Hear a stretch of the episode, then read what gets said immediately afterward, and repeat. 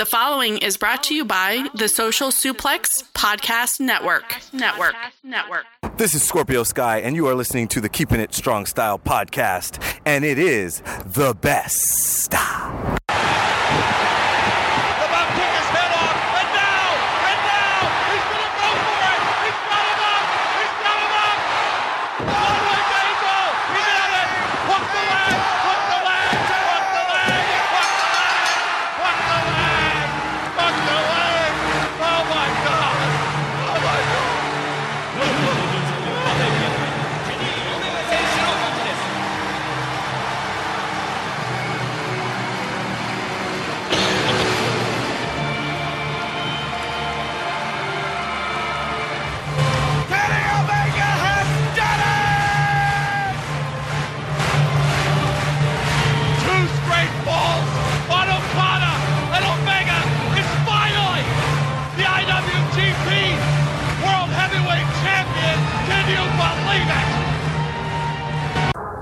This is Rich Latta from One Nation Radio. This is brought to you by the Social Suplex Podcast Network. We present to you the Ace of Podcasts, keeping it strong style.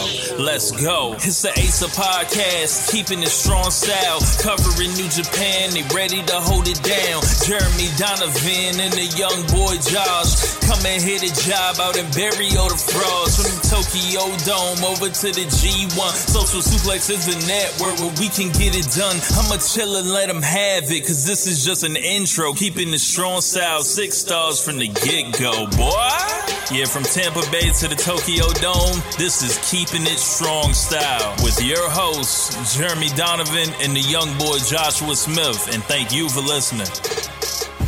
Welcome to Keeping It Strong Style, the ace of podcasts on the Social Suplex Podcast Network.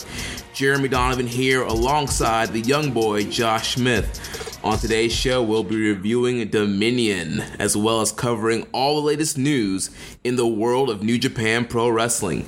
You can support our show and the network by subscribing on the podcasting app of your choice and leaving a rating and review. You can also get all the podcasts and columns at socialsuplex.com. Go to socialsuplex.com forward slash subscribe to sign up to get the podcasts and columns delivered directly to your email inbox. Where do they leave us money? Still working on that. All you got to do is go to my Cash App. my profile name is I don't I don't have one.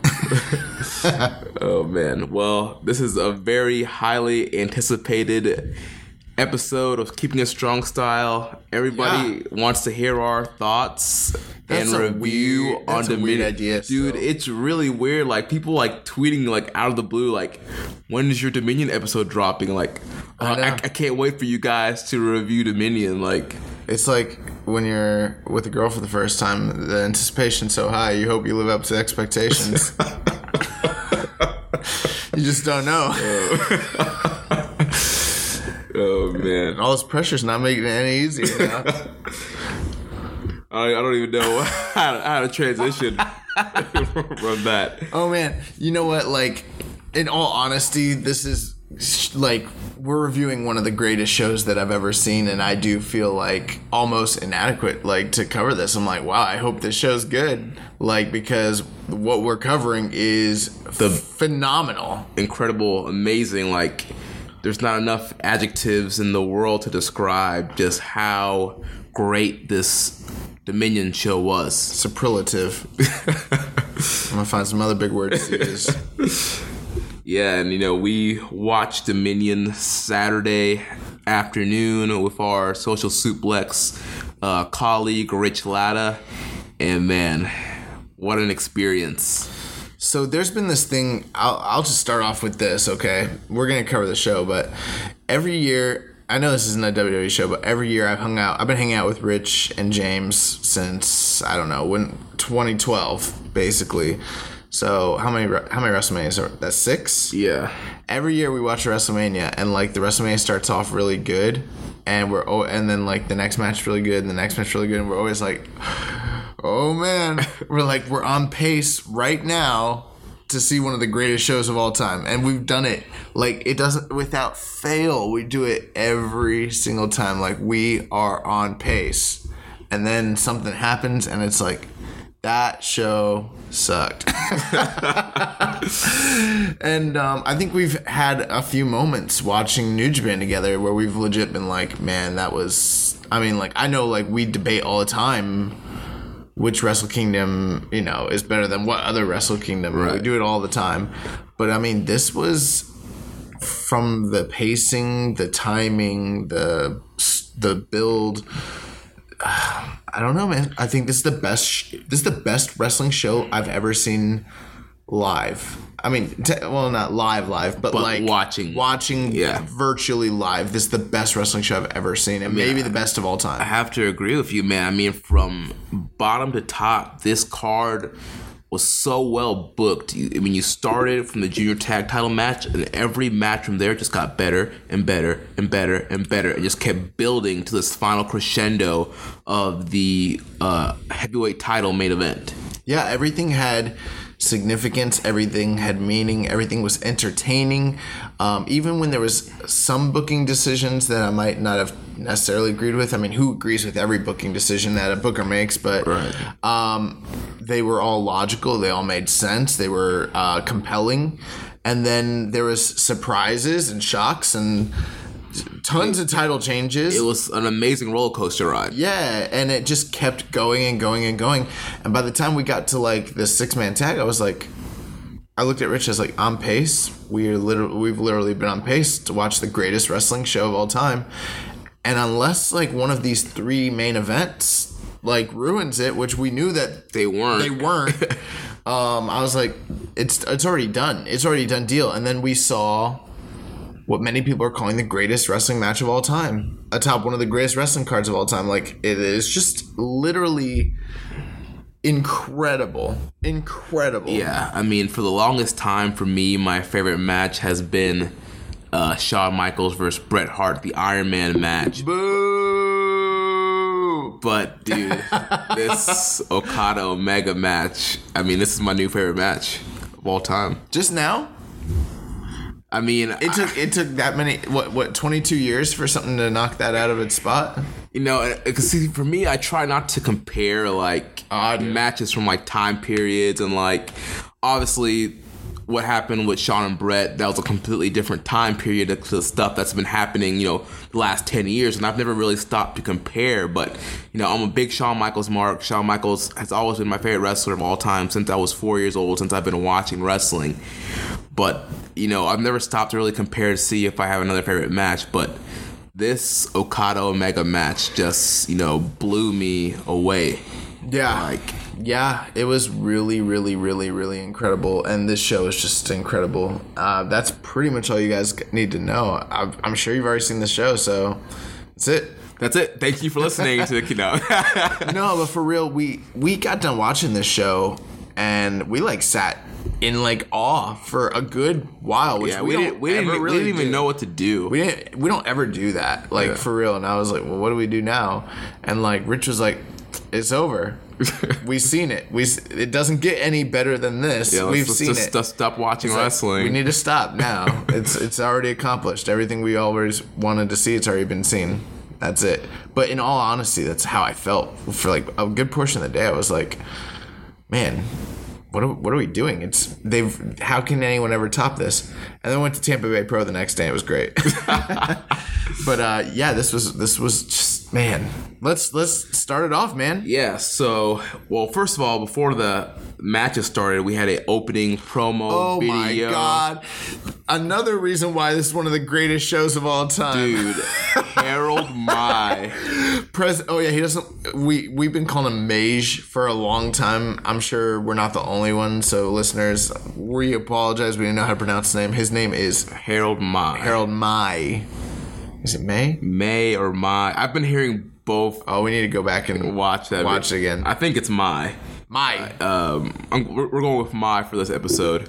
Um, yeah, opening video uh, with Harold Mai um, answering the phone call that cinematography was so great. Dude, it felt like an opening cutscene of like a video game or something. It reminded me of like some of like I don't I know like you didn't used to watch Pride, but like Pride used to do stuff like this, and it was mm. like stuff that's like these opening like montages where you're like, this is so cool, but why are they doing this? Right. Only in Japan would this ever happen. Well, at first I didn't even understand what was what was happening, I didn't either. and until you saw like the phone call come in. Once they started really doing like building it up and, and all that, and we realized what it was, I like looked over to you guys and I was like, they just did more favors for Harold Mai than like any other wrestler in the Dude, company. they put Harold Mai over huge. they put him over so big.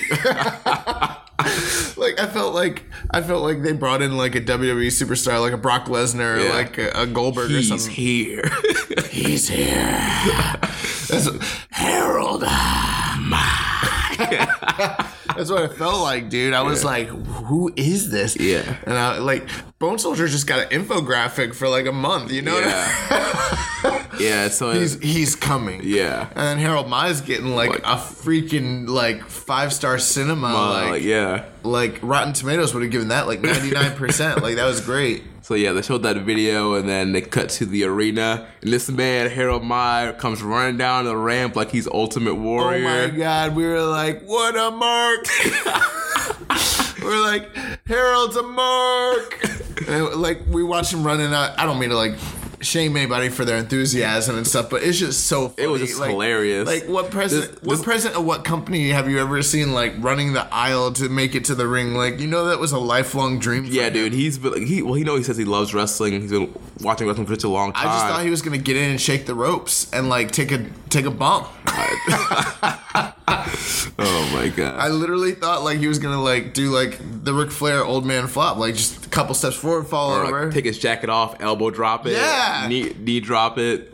yeah, Uh, like I, I was like, dude, this guy is amped up. Like, okay, yeah.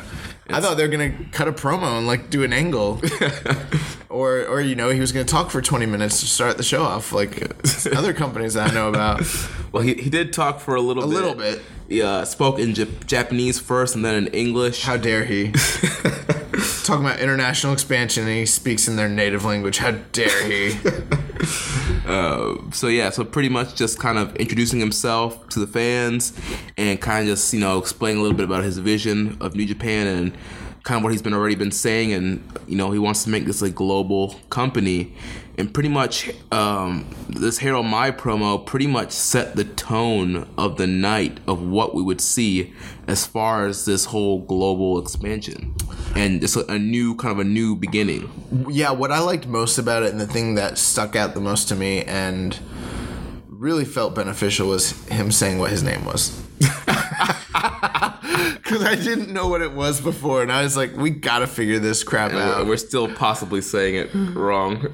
I liked when he was like, some people call me President Ha- Harold. Harold, but I prefer to be called President Mai. And then he goes, but either one works. like he like started to be tough, and then he took it back. He's like, but you can do either, I guess. it doesn't matter that much. Uh, but yeah, no, it's cool. Um, I don't know. I still don't know what to really. You're right. Thematically, it fit the night, and it was cool. I liked that. Uh, what's the who's the other guy that came out? Sakabuchi is that his name? I always forget. yeah, I think so. He's the ch- one of the chairmen. Uh, Bushiroad. He came out and he brought out the tracksuit, and I was like, "Where I get? Where I cut one of those tracksuits?" trying trying to trying to look like a young boy. You know what I mean? Yeah. But uh, yeah, Harold, Harold Maya has the tracksuit on, and thematically it was cool. You know, basically just like it felt fresh, like a fresh changing of the guard. I do question wh- why we had to see like the whole movie cinema thing. Like, I don't know. I just feel like if you're gonna do that, do it for some a wrestler. You know what I mean? Right. Like that seemed like a lot of money. Like that was an excessive way to to to bring out your president. I know Jack Tunney would have never done that. I hold every president and CEO of companies like I hold them up to Jack, Jack Tunney. Tunney. Oh my gosh. Criticize WWF all you want, but Jack Tunney was a a darn good commissioner President, yeah. slash, slash president, whatever he was. Guy was great. It's the best. But let's yeah. So then uh, that that they, they said all right after he made his announcements, the show will be beginning. We fast forward it. Yeah. Thank God. yeah, because they had that like dead space in there. But yeah, so they opened up the show with the IWGP Junior Tag Title match. The champions Desperado and Kanemaru taking on Roppongi 3K, Show and Yo. Of course, they were accompanied by our good friend Rocky Romero. I don't know why that's still so funny to me. Uh, it's dumb.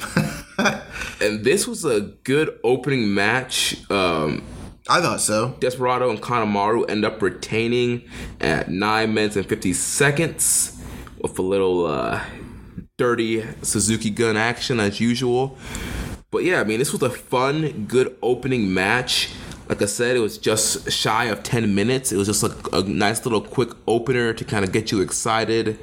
Um, all four of these guys had pretty good tournament uh, matches in the Best of the Super Junior tournament.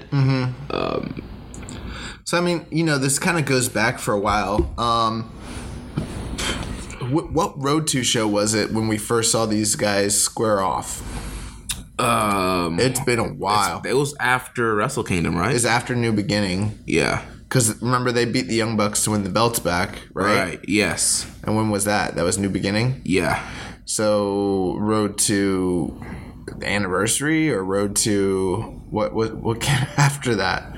I'm blanking right now, but it was some. It was like in the first quarter. Yeah, of the so year. basically they they did a um you know Kanemaru and Desperado had pointed to the belts basically said we want the titles.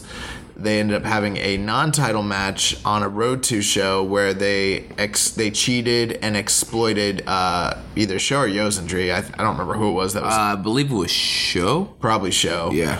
and um, ended up utilizing what are they like a Boston Crab or something like that. I'm kind of fuzzy on the details, Yeah. but basically they set up a, a match for them later on. And then instead of getting that match, we ended up with a triple threat tag team title match with them and um, Con- or um, Hiromu and yeah, the, Bushi. the Lij juniors, which we were kind of critical of. We're talking what was that March? yeah, some around that time. So we're talking about three to four months that we've literally been building to just the one-on-one match, return match between these guys. Because since that time, uh, when Desperado and Kanemaru won the belts, they won it in a uh, three-way tag. Then they defended it again in a three-way tag. Then they defended against Lij, and then you know Show and Yo were stuck for a whole sh- like tour in a six-man against tags against- Suzuka and Yeah. Ta- and uh, Taka and all these Suzuki Gun guys. Yeah, and then Best of Super Juniors came. So I mean, we've been waiting a long time for this. So we finally got here, and I will say this: I thought that this was very. I thought it was good. I thought it was the best um, match between these two teams that we've seen so far. But I don't think a it was the best match that these two teams have in them, and b um, I was very surprised by the decision not to put the titles back on Roppongi 3K. I was surprised too. I think last on last week's episode, both of us were pretty confident that they were going to put the belts back on Roppongi 3K. Yeah. Show and Yo had great um, moments in the tournament. Thought it'd be a great chance to get the, the belts back on them and kind of make them get them back in that ace of the junior tag division kind of role, but.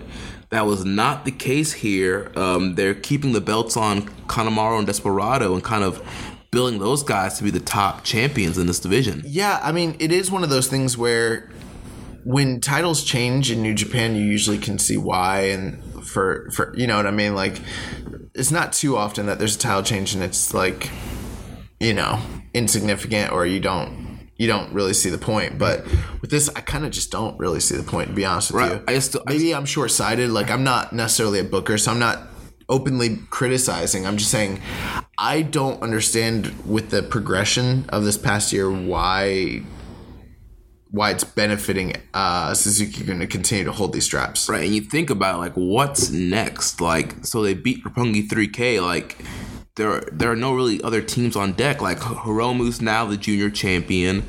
Like, they're not probably not probably not gonna do him and Bushi again. And I know on uh, promo that Desperado was mentioning something about the Motor City Machine Guns. That would be cool. So that's a possibility. Well, Bring no, it's not. Why? We'll get to it, but uh, someone's injured. Oh, Yeah, so that's probably not going to happen. okay. So yeah, I don't I don't know what other I mean I can't even think of other junior teams and other indies really that are hot that New Japan could possibly bring in. Bring in the Super Smash Brothers. Well, one of them is not a junior. we'll just say it's a junior. they called Taichi a junior for years. yeah. Uh, what's But- that uh, player? Uh, Player Uno? Player Uno, Evil Uno. Evil Uno, yeah. Yeah. He could be a junior. He's kind of small. nah, he's too big. But yeah, I don't know, man. Um, I just that that's the one thing. That's the only thing I question about it is. I would like to see the junior tag division to be shown more prominently, and Desperado and Kanemaru winning it would be great if it's if it is a situation like you've got a heel tag team, you've got these babyface champions that are chasing, but they just they beat the two face teams, and who, who's left? Right. and it, like it, I just don't know where it's going. We got Yeah. At least, several shows coming up. yeah. At least, at least if announced. 3K had won here, I mean, you got a rematch there. They might get a rematch, and if they do, it's like, well, why didn't you just switch the belts? But I mean, for whatever reason, they decided. Um, one other criticism I had with this match: didn't they do like four ref bumps in this match, Um. or like sla- slash distractions? Yeah. I don't know if they're all bumps, but there are definitely distractions. And uh, They did a lot of it, which is Yeah. fine. And show it, show ended up getting hit with the the whiskey bottle and then uh, beat. But you know, I just I was just surprised to be honest with you. yeah, same here. Again, good opener, and we'll see what's down the road for both of these teams. I, We'll, I like that Roppongi 3K now that they're part of a team together once I mean they were never apart but after they've gone on their singles runs their uh their gear reflects their singles gear yeah. kind of like the personas that they took on in the tournament they've kind of mold like meshed that back in with their uh tag personas Yeah. and it's kind of like a nod and a wink to that which is i think it's kind of cool because they're kind of maintaining their identities and growing as as characters but still being Roppongi 3k what uh, i know that they've said in the past that like rocky romero's not their coach anymore. He's like their like equal. Yeah. but why does he come out to ring with them if he's not gonna do anything? Like where was he during this match I, for, yeah, usually in the pe- previous matches, Rocky's like front and center and like and then, coaching. and then he got back on commentary at the end and was and was like and said like talk junk about uh, Suzuki and I was like, where were you? like he didn't get powerbomb on the ramp again. Like he wasn't at ringside, but then he just randomly showed up. So I don't know. It was weird. yeah, If he's not going to be part of the act, like why is he part of the act? yeah. Like, did he get a payday for that? I guess we'll, we'll ask him when we uh see him. When we talk to him, be like, yo, you get paid for that? Finesser of the year. Finesser of the year. Oh, man. Dude's not even having to like do anything. He just comes out, shoots his little shoots shoots the cloud or whatever, Yeah. and makes paper. You know. All right, so uh, moving on to the next match, we had the flamboyant Juice Robinson and David Finlay taking on Switchblade, Jay White, and Yoshihashi. Another good tag match. Um, this match was all about setting up Juice against Jay White for the Cow Palace. Um, Jay uh, Juice Robinson hit the Pulp Friction on Jay White. They got the win, seven minutes and thirty five seconds. What do you think about this one? Um, it was it was okay. Uh, it was not bad at all. I mean, it, it did its job. The whole idea here is building up Yoshihashi and uh, and Dave Finlay for the feud that they're about to have with one another, which is going to be just it's just gonna draw. It's just white hot, super super heat. Put all the asses in the seats. That's gonna be a big draw, brother. No, it, it, did, it did its job. The, the whole point was to build up Juice and Jay, which, you know, we'll get to later, which we've been kind of hypothesizing. We kind of thought maybe we'd see a title defense on this card. Um, there was criticism about, you know, the lack of a U.S. title defense. What did you, what were your thoughts about that? Well, uh, I kind of understand them wanting to save the U.S. title match for um, G1 special, but at the same time, um, like, pretty much all the title, all the singles titles were defended at Dominion. So it does kind of look like the U.S. title is kind of a step below all those singles titles. I mean, they could have done two defenses. He could have defended here in Cow Palace. Yeah. Yeah, I mean you're right. I think the the problem is they were building towards something and it was like if you give it away here, then you have nothing left for Right. for the other card. Right. Which isn't necessarily I'm not criticizing New Japan necessarily, but I I don't know. I, I would say like I don't know if that's I don't know if that's a good thing or a bad thing. Like you know that this guy has had a title reign that's been so inconsequential to a certain degree that like you can't just throw someone in there with him, you know, a few weeks later and have it mean anything. Right. I mean, they, Without a build. they have been building this juice thing for a while now. Right. Right. So I mean, it's pro- it probably was the right call if you're going to save that for the other show, and if like we think we, bo- I think we both think Juice is getting his title win. It makes sense to do it, you know, at the G1 Special in USA show. But with that being said, um, I don't know. It it's not necessarily a great look that you got Jay White not defending his belt. You know, I've we- we've heard it time and time again. Like, look at where the belt was a year ago. Look at where, it is, now. yeah. And I mean, like it is it is hard to compare the compare the guy and be like, oh, be Kenny Omega. You can't really be Kenny Omega, obviously. Right. But at the same time, it hasn't been great.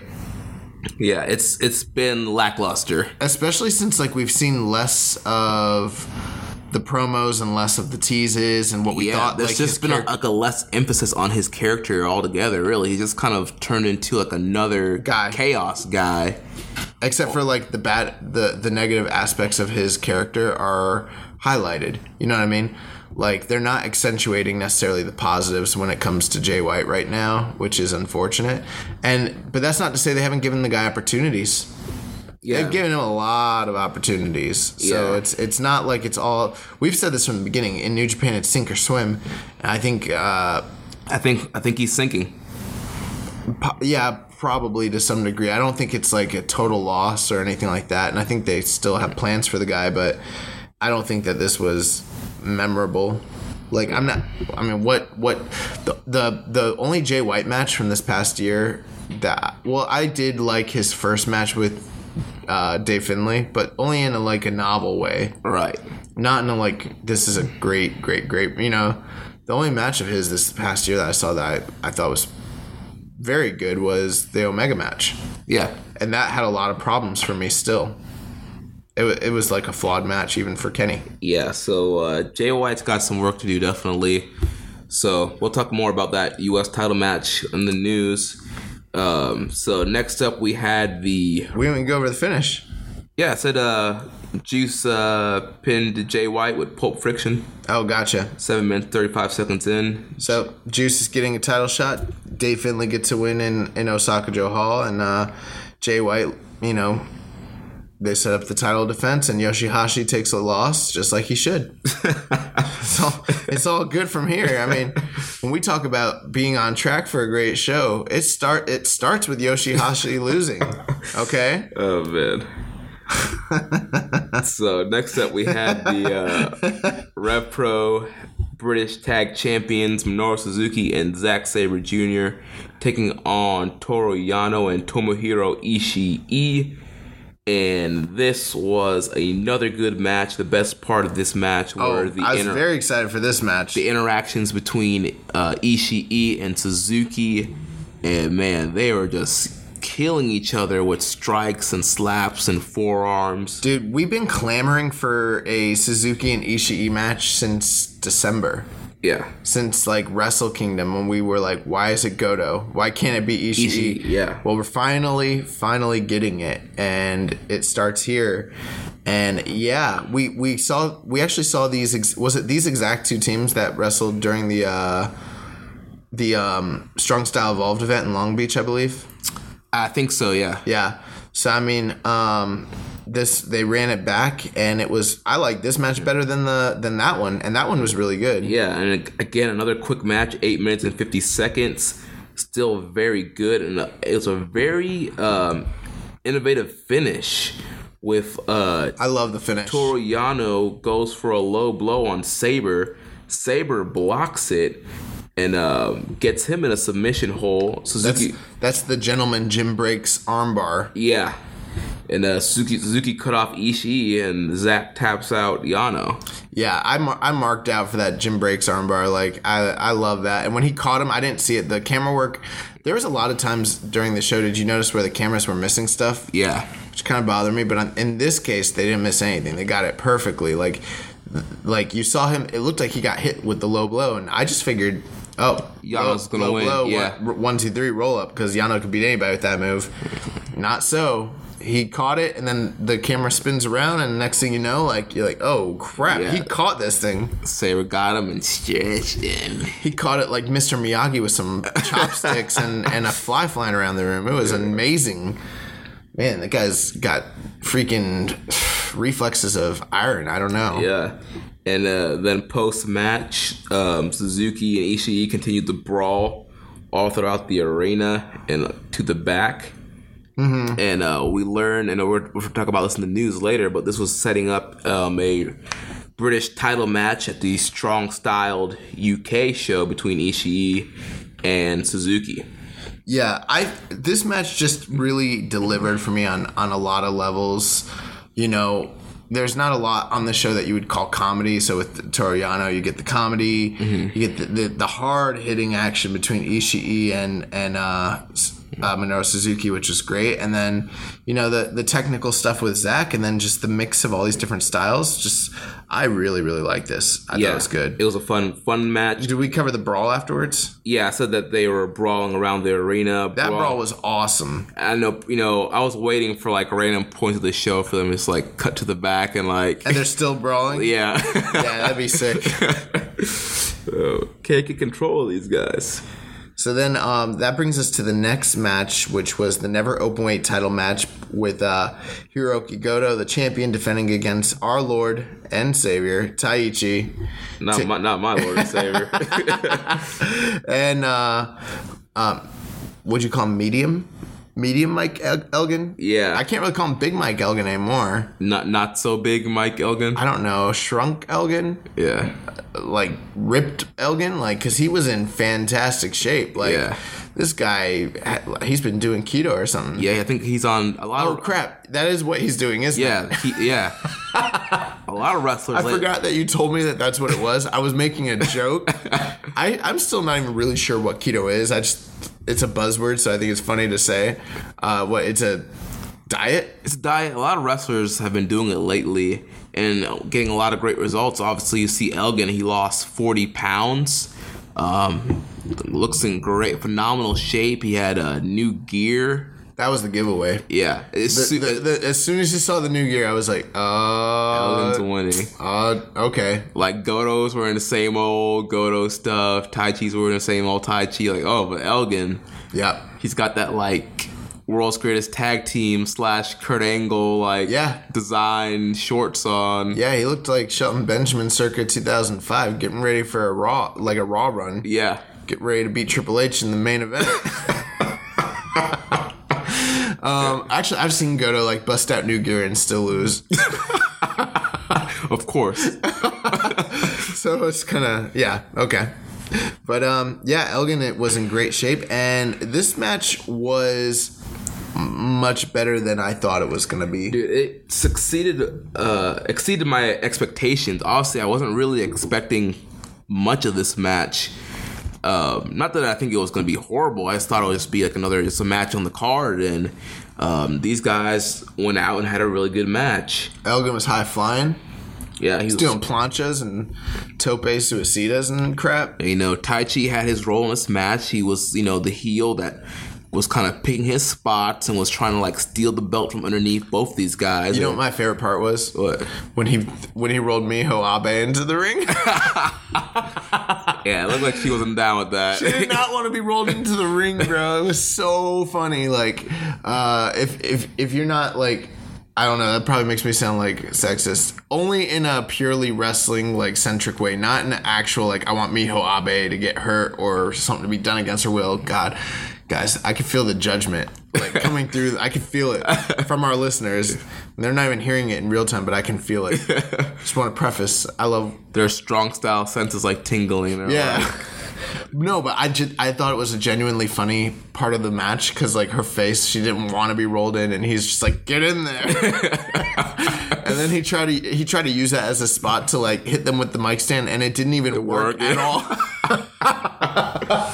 Oh man. so I liked that a lot. Like that's just one example of why Taichi is so great. Yeah, dude. He yeah he fit in this match perfectly, and of course it's always great to see Miho Abe out there. They were they were doing some really like awesome high spots. There was the one spot where uh Elgin did the like jump from behind like uh corner power bomb like the Tower of Doom spot. Oh yeah, yeah, yeah. really really good stuff. He's just buckle bombing people. Like he put in a, a performance because he knew he was going over.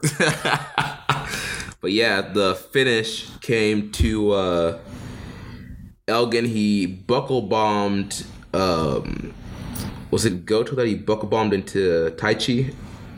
Or he had kicked Goto and then uh oh, yeah, he buckle bombed Goto yep into Taichi. Or something like Or- that. yeah. I don't know. This show was so long. There's so much stuff that happened.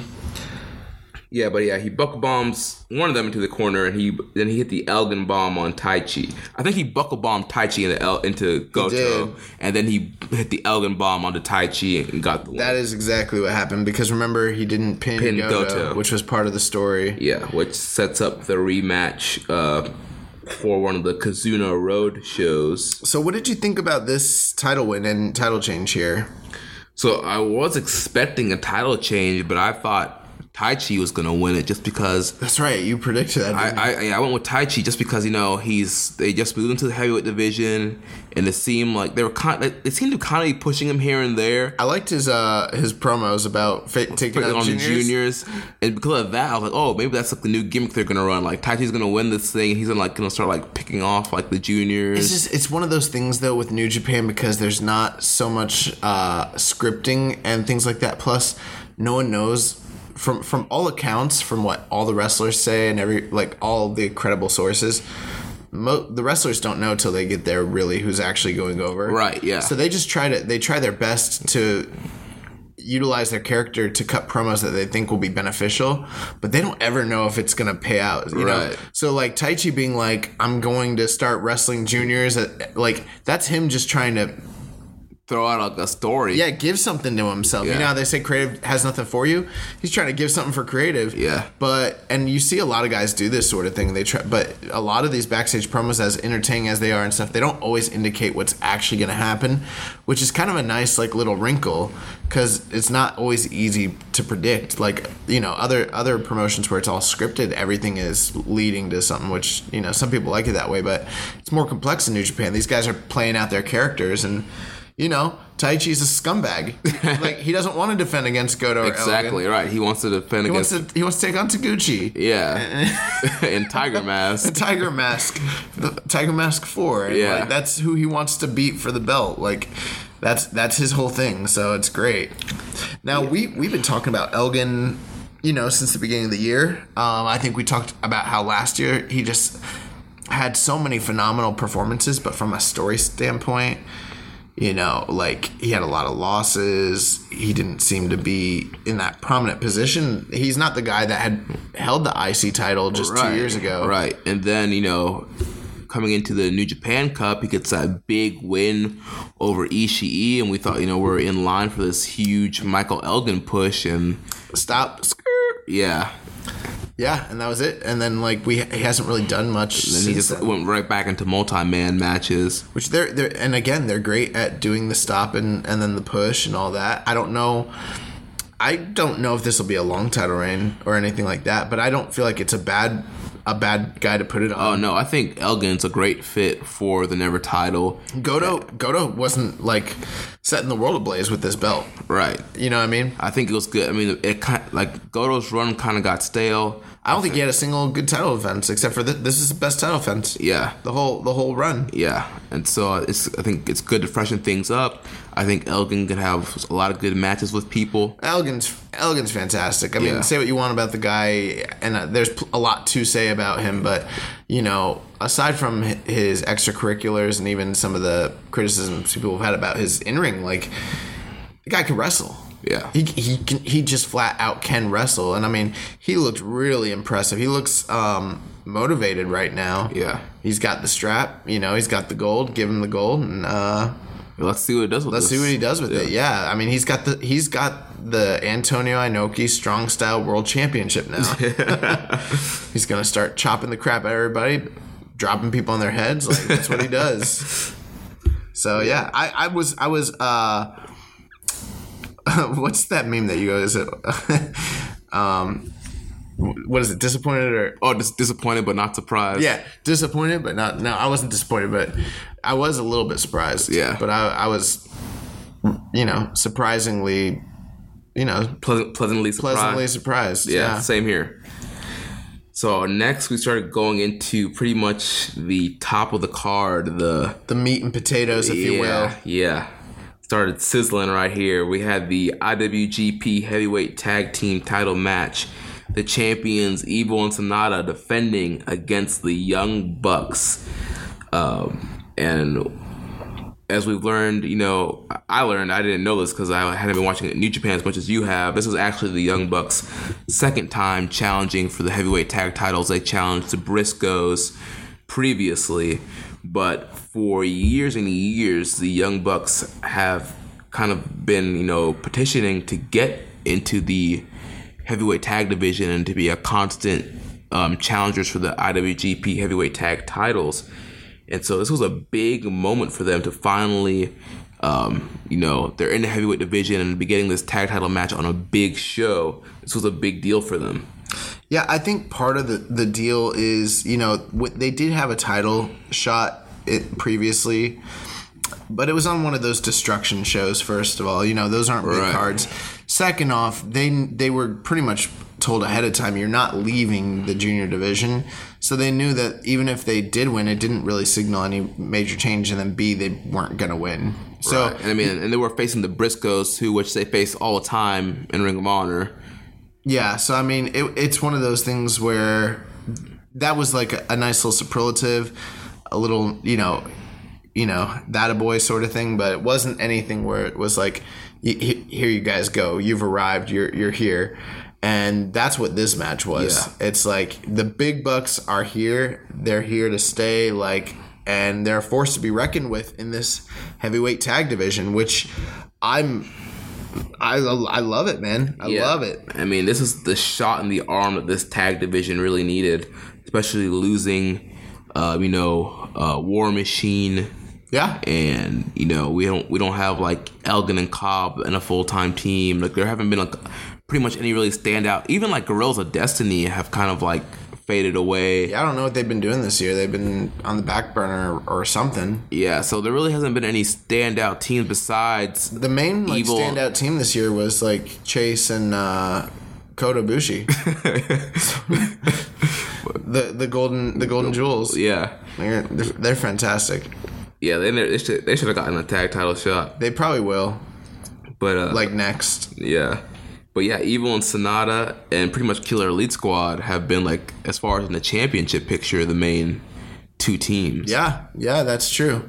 Um, and then you know you've had Toru Yano and um, Ishii, Ishii. like sitting on the outside. For Right, you which we thought they were building those guys up for. Seemed like it. They, I think if if Evil hadn't got injured, they probably would have got a title shot. But um, you know, this match just flat out freaking delivered. yeah, this was a great match.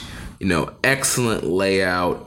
All four guys, you know, performed their role perfectly.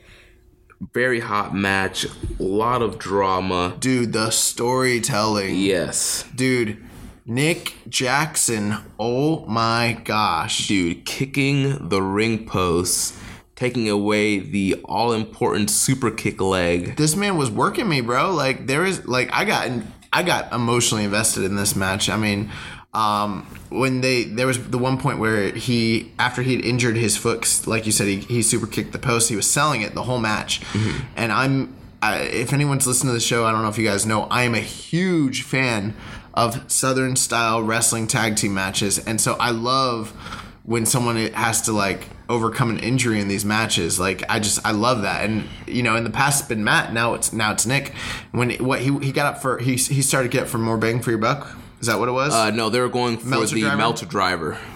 and uh, yeah, he's going for the Meltzer driver, and he slipped, and I was like, Nick, Nick, Nick, Yeah, man. And, Nick Hassan.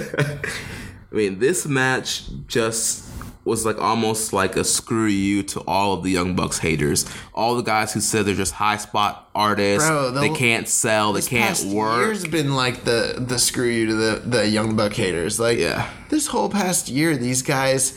I think almost every great tag team match that I've seen this year personally, almost not every, but like the ones that are really memorable, I've had the Young Bucks in them. Oh yeah, definitely. And I'm not I'm not like the Young Buck mark of this podcast. That's Jeremy.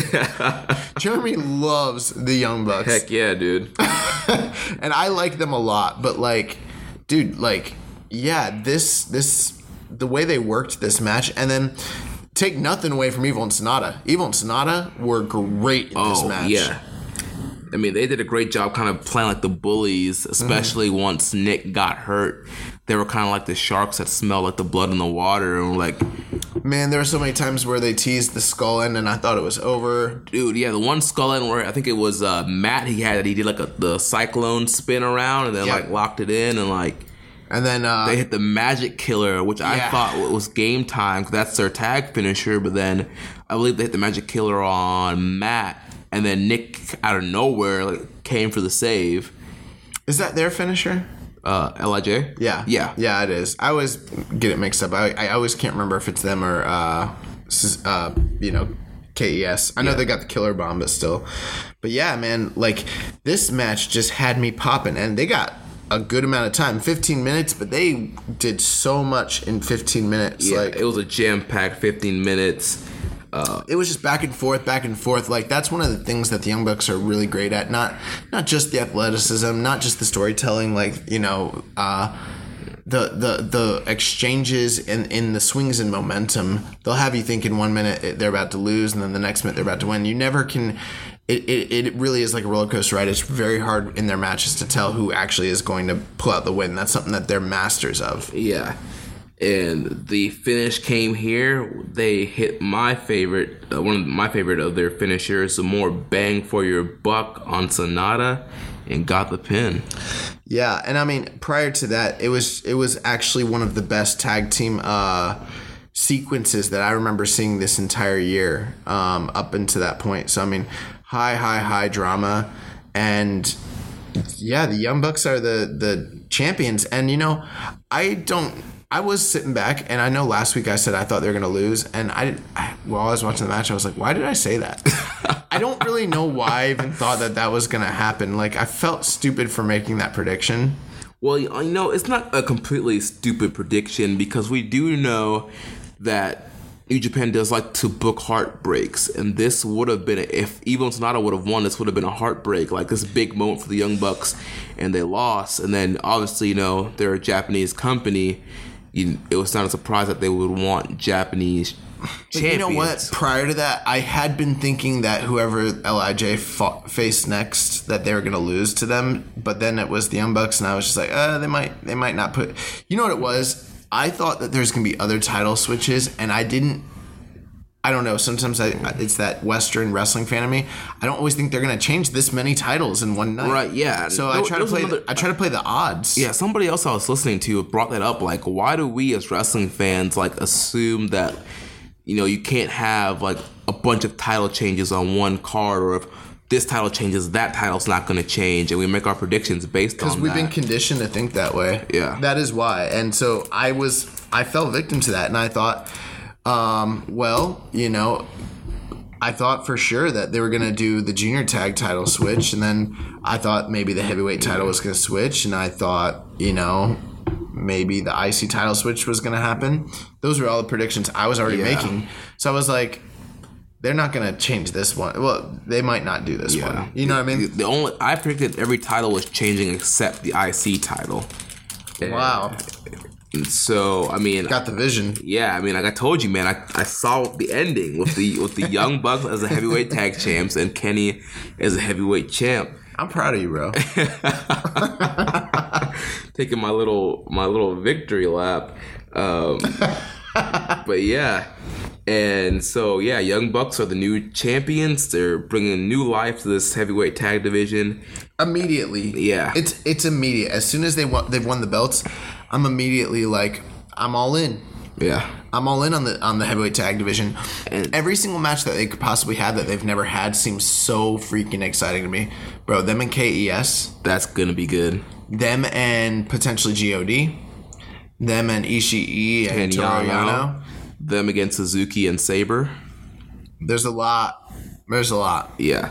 And speaking of all in, post match, Matt Jackson goes over to Don Callis, says that, you know, asking if he's busy September 1st and needs somebody on the sticks um, for all in. And says Don Callis is all in. So that means that somehow, some way, all in will be broadcasted.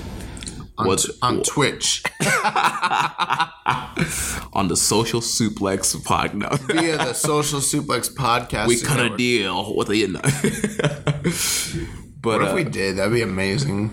Yeah, we got. I think we got a while to go before we cut big deals like that. My sales skills are top notch. I just gotta call Cody. Cody, let me talk to you for a minute.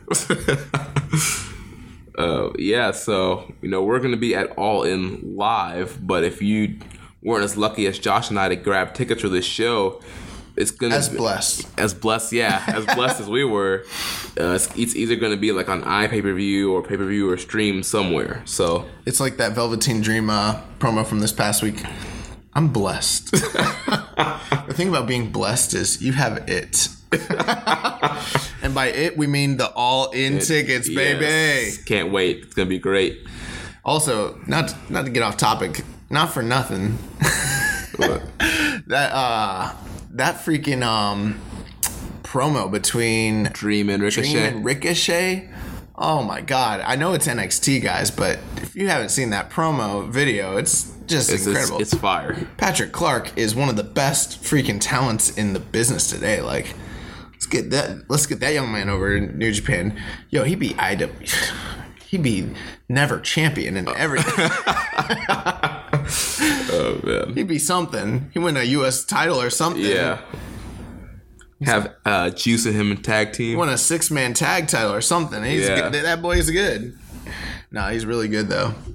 But uh, speaking of six man tags, that was the following match. We had the dr- the dream team of Rey Mysterio Jr., Jushin Thunder Liger, and Hiroshi Tanahashi taking on the Bullet Club team of Marty Scurll, the American Nightmare Cody, and Hangman Adam Page. Who else wants Rey Mysterio, Jushin Liger, and Hiroshi Tanahashi to be like The never six man. I want them to be all the six man titles. I want them to I know. to- I wish I want them to go to ROH, get those belts, get Yeah. these belts, uh, CMLL. go to CMLL, get some trios AAA. titles, get some. I just want them to carry all the belts like they're uh, Ultimo all- like uh, like three Ultimo Dragons just traveling the globe carrying gold. Uh, I love this team. Yeah, we know Scurll. He's uh, one third of the Never Six Man Champs, but he's partnered with the Young Bucks. But I really wish that it was Scurll, Cody, and Page that were the, the champions, so we could get a, a six man They should have done. They should have done. Freebird rules. yeah, Bullet Club Freebird rules. They did. uh Remember we saw uh Kenny Omega defend the. The Ring of Honor, they did uh, Bull, uh, Bullet Club Elite like Freebird rules. yeah. That that was cool. Um, so yeah, so this match was obviously setting up um, kind of the future rivalries, probably for Rey Mysterio.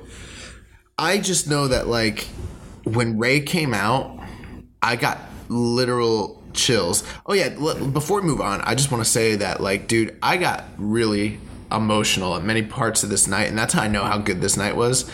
And when the Young Bucks won, I didn't really I don't want to move on without covering this. I got very emotional about Dude, watching them win. That was like one moment. Like Rich and I like jumped up. We were like hugging each other, like high fiving, like like yes, Bro. they did it. Bro, like I got emotional, dude, because like I'm like I'm I'm like proud of these dudes. I've seen them for so many years Yeah, man. and like freaking, I've been watching them, you know, since the early Ring of Honor days and the Generation Me TNA days. Yeah. To see them like evolve to this point has been amazing. Yeah, I was happy. I was proud to see that. And then this was another moment where like um, when Rey Mysterio came out, I was like, I got chills, bro. And um, when he like revealed that mask, Dude, like, his mask was fire. The Oh half, the half God. Mysterio, half Lion Mark mask, Dude, that- and the logo. that oh, mask's one of the best masks he's ever worn. yeah, dude. And also, speaking of which, did, have you noticed? Dan, I'm, I'm doing a I'm doing a podcast, bro. I'm gonna send you to voicemail. My phone keeps chirping. These marks calling us. all, all these these marks, man.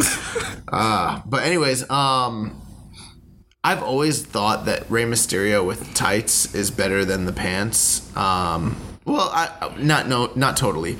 When he first came back in 2002, Two, yeah. and he had the Th- pants. Those pants are fire. Yeah. But then over time, like when he kept coming back, I just was like, I want Rey Mysterio to go back to Rey Mysterio, like you know. And did you notice that they they call him Rey Mysterio Jr.? Jr.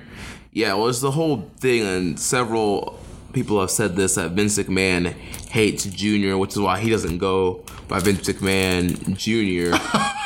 and so that's why you notice like a lot of like luchadors that came into WWE that had the Junior got rid of it. I've never noticed it. Yeah, dude. They got Rey Mysterio came in, got rid of the junior. Chavo Guerrero came in, got rid of the junior. Like anybody that came in that could have been a junior, Teddy DiBiase, get junior, got rid of the junior. Anybody that could come in that had junior, he got rid of it because he hates being called junior. That's hilarious. Yeah, Maybe that's like why uh why like Y2J calls people junior. junior. Yeah, I think it is. I think he's talking about that on Talk is Jericho because Vince sees being called junior as, a, as an insult. That is so funny, dude. Oh, I never knew that. You learn something new on this podcast every day. Don't call me junior, pal. I don't. I don't want to do the Vince voice. Like it's that's just funny, dude.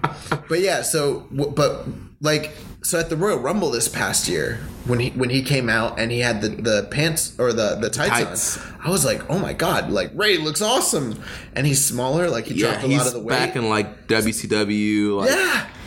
Yeah, it's like 1996 all over again. Like, seriously. and then he came out here, and I was like, "This is just incredible!" Like, like Rey is so much smaller than everyone else in the match, but he But he felt like the cast a big- sha- he, he's the biggest star of the match. He like he's standing next to Tanahashi, Yeah. and Liger, and he looks like a bigger star than like he made like Cody and Scurll and Adam Page look like jobbers to a certain degree. Like they're Yeah.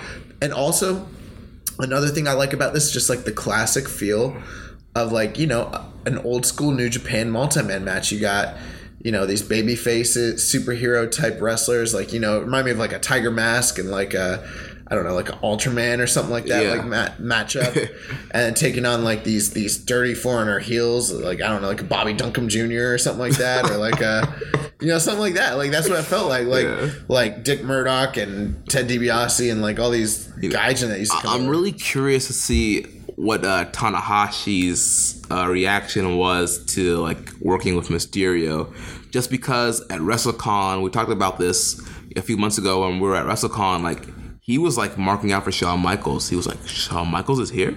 Like, where where is Shawn Michaels? like, do I have to wait in line for like, bro? You're Tanahashi. Like, just go over and walk and say hi to Shawn Michaels. Like, Do what I, have to, do I have to wait in line to meet Shawn Michaels? like, what do you do? Like, bro, go, go say hi Shawn Michaels. So I'm wondering if like he like had another moment like that with Mysterio. Like, I'm gonna work with Mysterio. Well, Rey said that um, he did an interview about this. He says one of the most exciting debuts he's ever had in his career. And the idea of working with Liger and Tanahashi was like mind blowing to him. So I think it's it kind of goes both All ways. around, yeah, Yeah, I mean, but yeah, what a team, dude. yeah. And this this match was, um, maybe not as. This was the one match where I felt like where we talk about everything got better, better, better, better. It was kind of hard. I, I, dude, I don't know. Let me ask you, where were you on that Young Bucks match? I'm like four and a half. um, I'm like in between four and a half and four point seven five. High ratings. Yeah, So this was, you know, maybe not that caliber of match, but for the his, histor historicity or whatever, the historic nature of it, seeing all these different guys and then Cody. just just the aura of all those legends like Mm-hmm. was great enough to keep like it uh, like uh, even though the match was not this match was obviously nowhere on the level of the Young Bucks The match, was really good though. yeah, it was it was a very good match. Uh, and, and it didn't overstay its welcome. You know, eleven minutes, and everybody got their their stuff in. And I was really glad to see Hangman get get an opportunity to be like the young guy working with all these legends. You know what I mean? Like yeah, and there was something you said during the show that I thought was really great. You could, everything I say during the show was really great. I know, but this was a re- ex- extra great. Oh, so you said I know, so you agree? like like uh, Kyle Moore said, like you know more. Um, what did he say? You know more about you forgotten you've forgotten more about New Japan that we'll ever know. Wikipedia, pal. but uh, oh, you you mentioned that you said that Hangman Page reminded you of like a young Triple, Triple H, H, yeah. in like 97, 98 that was like just super hungry and like you knew that he wanted. Do you remember how hard he used to work? Yeah. Like when he was like tag, like when he was like tagging with Shawn, and when he was like going for the European belt. and working against like Rock. And yeah, his, his specifically, I was thinking when I thought about him, I thought about his feud with Rock, and I was like, he reminds me of like Triple H 97, 98 before he went corporate. How how like you could just see that this guy's going to be a star, uh, but he hadn't quite made it yet. But like he, he had all the potential in the world, Yeah. and that's kind of like what I see when I see uh, Hangman. Hangman in there. You know, he's in there with all these. You know, it's like he's with the clique. You know, Yeah. he's like the guy they took under their wing. And uh, yeah, that's I forgot I said that. Mean, yeah, the only problem I have with Hangman is he's a murderer. I know he's innocent. Oh man. I know he didn't do it. if the glove don't fit, you must acquit. I don't know, man. He, he, he, he looks pretty guilty. That's that's The, the blood's on the boot. that's what the real murderer wants you to think. Hmm. It's it's Fat Massa. Badass Masa is the murderer. It is. how about we'll get to being the elite in a minute, but how about earlier when he's like, "Oh wait, did you see when he announced the E3?" Uh, he's like, "Oh, you guys," da da da. And they're like, "Fat Massa, did you literally just say?" And, and they said all this other stuff that he like could never say. Yeah. They're like, like, wait, wait. So Fat Massa, you mean to tell me? and I was like, this is great. Like, so what if like Fat Massa was the murderer and like that voice that you're hearing is Fat is Massa. Fat Massa. oh my gosh, that'd be hilarious.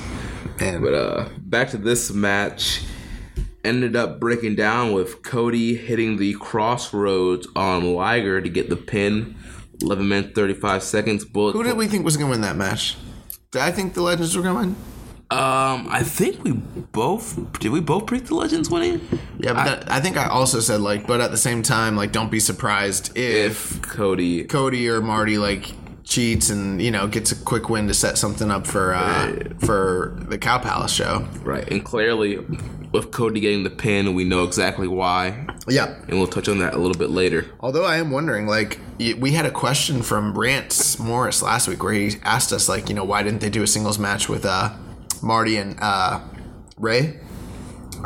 And they haven't announced anything yet, so I'm I am wondering, like, do you think that coming out of this match, there's enough like interest or build to warrant a singles match, like later on? Oh, definitely. I mean, they've only announced like four matches. That's not what I mean. I mean, obviously, they can book it. I, I mean, like, do you think that after watching this match, that's a match you want to see? Not just because it's Rey Mysterio, but Mm. from the build of this match? Because I didn't really feel that way. I mean, it's not a. I wouldn't say it's like a must see. Like, like I wouldn't like that. Wouldn't be the main reason why I bought a ticket to go to a show to see Rey Mysterio versus Marty Scurll. But I like Mysterio a lot. I like Scurll a lot. They're both great wrestlers. It's going to be a great match. So um, it's something I want to see. It's not going to be like the main. I'm not tuning in the G1 special in the USA solely because of Mysterio and Scurll. Well, of course, I want to see that match, but what I felt like was if they were going to do a finish, they should have done a finish that was more geared towards building towards that match. like Scurll cheating, Something. cheating to beat Mysterio. Something like that. They probably should have done that, but then they, they needed to heat Cody up. Cody's got so much heat; they don't need to heat that dude up. He needs more. He- um, but yeah, I I really enjoyed this. And then, um, was there an attack after the match? Is that what happened, or No. basically I, all i remember is you know the the all i know is the good guys stood tall at the end and held each other's arms up Yeah. either way Yeah, I think after they got the win, yeah, they chased them out of the ring. Yeah. So Yeah. Really, really, really, really good match. Great moment. First time in history that we've ever seen Rey Mysterio compete in a New Japan ring. I think it's the first time since '96. So you know he'll definitely be a candidate for our newcomer of the year. no year. way. He can't be newcomer of the year, can he? Why not? Because he only wrestled one match. So far, the year's not over yet. Def- well, you said definitely a candidate. Well, not definitely. He he's a potential he could be a candidate. candidate for the newcomer of the year award. Taiji Ishimori is going to win that probably. Yeah. Realistically, right now, Taiji's winning. Taiji's like one of the front runners. But- There's, there's some other people but if too. Rey makes a few more dates, I mean, he, we can put him on the ballot. oh yeah, we we should really ask the the fans what they think about Jericho being nominated for that. Yeah, so um, if you're new to the show, we do we because we started this show in December, and like I think it was like our third or fourth episode. We did like our year end awards. It's one of the early episodes. You can find it in the archives. We did a year end award, and we threw it out on Reddit, Twitter, Facebook. All you guys uh, voted in this poll to help us pick out the strong style, keeping a strong style year in awards. And one of our categories is the newcomer of the year award, which who won that last year? Um, Marty Scurll Yeah, or was Mar- it Zack Sabre Jr.? uh, I'll have to go back and look. I have to go back. Yeah, I'm blanking right now. But yeah, it was, it was either Scurll or Sabre. Um, so yeah, so pretty much whoever like comes in and makes their debut in that that time period. Um, we know we put all the guys who came in New Japan, and you guys vote who's the newcomer. Now here's the thing with Chris Jericho, we we're kind of on the fence on whether or not he should be eligible to be on the ballot because technically he has wrestled in New Japan before this run in the 90s. But yeah, I mean, it just feels like a totally different guy. Yeah. you know? I mean, yes, it's the same guy, but I mean, that was 1996, and I mean, this is the first time in 22 years the dude has been like a mainstay in the company. So I don't know. So let us know. Tweet us at KI Strong Style and let us know if we should put Jericho on the ballot for newcomer of the year. And then we'll do whatever we feel like doing. We'll pull a, a One Nation Radio and oh yeah, they, yeah. I can't heat them. I ca- like it's. Yeah, I forgot that they even did that. Anyways, let's get to this. Uh, let's get to the. Let's get to this triple main event. Oh, Yeah, the junior heavyweight title match. Oh my gosh. Will Ospreay versus Takahashi, Last Bump Mania. Yeah, so we actually watched the press conference that from the day before, and just classic stuff, man. Like Hiromu, like his entrance where he just like Comes in, it's like looking like, like a creeper. just comes from around, like he just slides, like Yeah, slides, Sliding. and uh, he's just staring at everyone, and the look on his face is just like Great, priceless. I'm like, yeah. what is what is what is wrong with this dude? Like seriously. And, uh, you know, they were talking about his triangle chokehold being called the D. Yeah.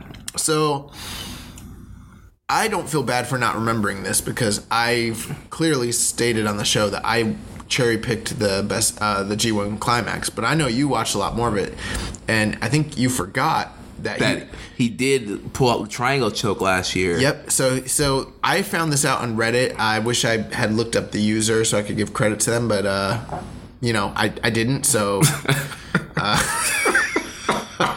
But there was a discussion about him naming his triangle choke the D, which like during this press conference, like Will Ospreay had to like basically explain to him like Why it's a bad thing is called the D. well just like you know that there's there's another connotation in the West when you call like something the D and you're doing a triangle choke like it's it's kind of a strange deal altogether. Yeah. And like I thought he was calling it the D because it's the D. I was like, this dude Hiromu's stu- like stupid, but uh, no. So apparently, what it is is that he bust like he came out with I busted. He uh, he came up with this move, the the triangle choke, last year during the G1 climax when they're doing the tag matches, and f- like just before that, uh, Bad Luck Fale had ripped up had ripped up Daryl. Daryl, and so this was in honor of Daryl. It was a homage to him. That's why he was calling it D because it's like the nickname like for Daryl. Yeah. Uh, so I think the translate somewhere in the translation it got lost, but then we we didn't really see him doing the triangle choke too much this whole year, and then it, he brought it back, and then all of a sudden it's like oh the D, Yeah. and we're like oh, I don't know if you want to be calling it that, dude.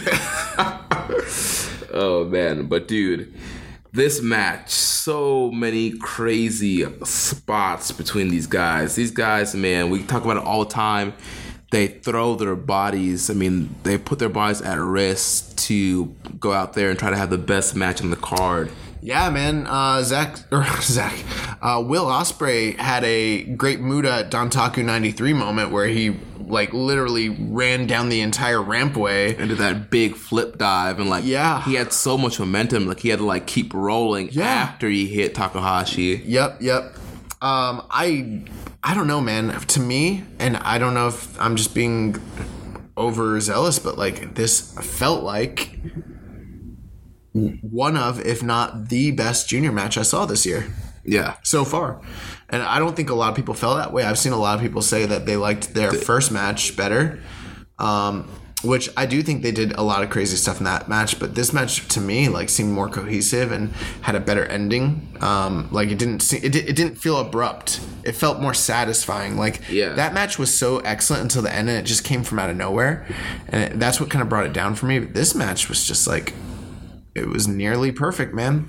Nearly Yeah, perfect. I mean, all the ranas and suplexes and dives and um, just so many great spots and reversals. And you know, um, Takahashi, um, definitely there was some uh, got him in that triangle choke and thinking that Will was going to tap out, and uh, Will was trying to power out, and he he got out and was able to uh, make a comeback. But yeah, man, just so much great stuff. Yeah, I thought I thought Will was done at, at one point with that. Um, there was there was just this match was very cohesive, and one thing that was so important about this to me was like during the press conference when they were talking about the importance, and you know. You keep hearing it from a lot of these junior guys, and they reiterated the fact during the press conference that like it's not like the IWGP title is the most to them. This is the belt this is the most important belt in the company. And over the years, on these Dontaku or on these uh, Dominion shows, you're slowly but surely seeing the junior title creep up in importance. Like, you know, I think last year it was fourth from the top, Yeah. and now it's third. I mean, over everything else. You know what I mean? Yeah. And it it these guys are bringing this division to a level of prominence. Now that's not to, to throw slight at legends of the past or what they've accomplished but like at no time in new japan's history has the division as a whole felt as important.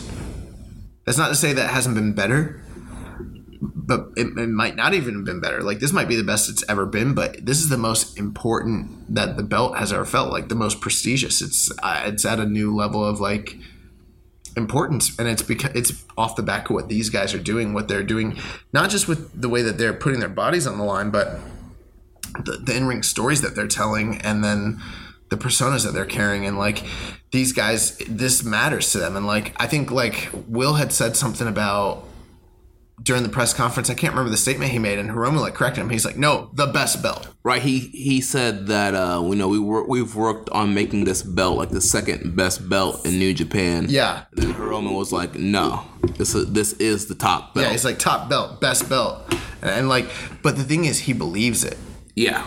He believes it. And that's the thing like these guys believe it. And when when you know when you see like someone who's cutting a promo or something like that and they believe what they're doing that that comes through. And that's what you can see with these guys. Like they really believe in what they're doing. And yeah, and just it's it's just gonna be a great thing for the for the division moving forward to establish the title so high and like have guys like not having to move up to be bigger stars, but they can be a big star right there in the junior division. well remember when we first started and people were asking about the differences and i was like dude it's like ufc it's like weight classes you know um, in boxing You know, Floyd Mayweather's the top draw. He's a welterweight, 147 pounder. You know what I mean? Right. like Klitschko wasn't the top draw, you know. Um, they're starting to get there now. The guys that are on top now, like you know, uh, I forget who's who's up there. Uh, British guy Anthony Joshua and uh, Deontay Wilder, all that, but.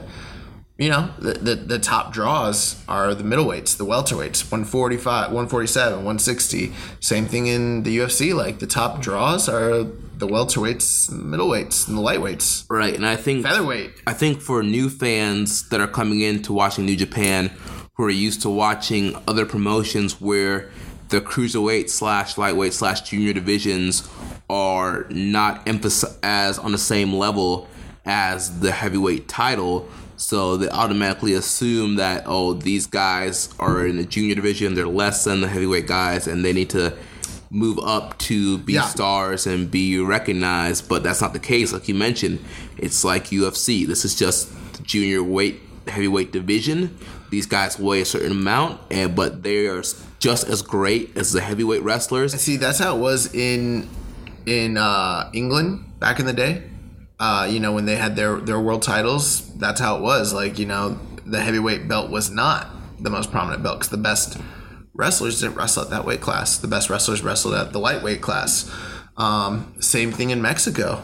You know, now it's different in AAA now. Now they got the mega title, but like with with them, the the um, you know, in CMLL, the heavyweight title is it's not the main title.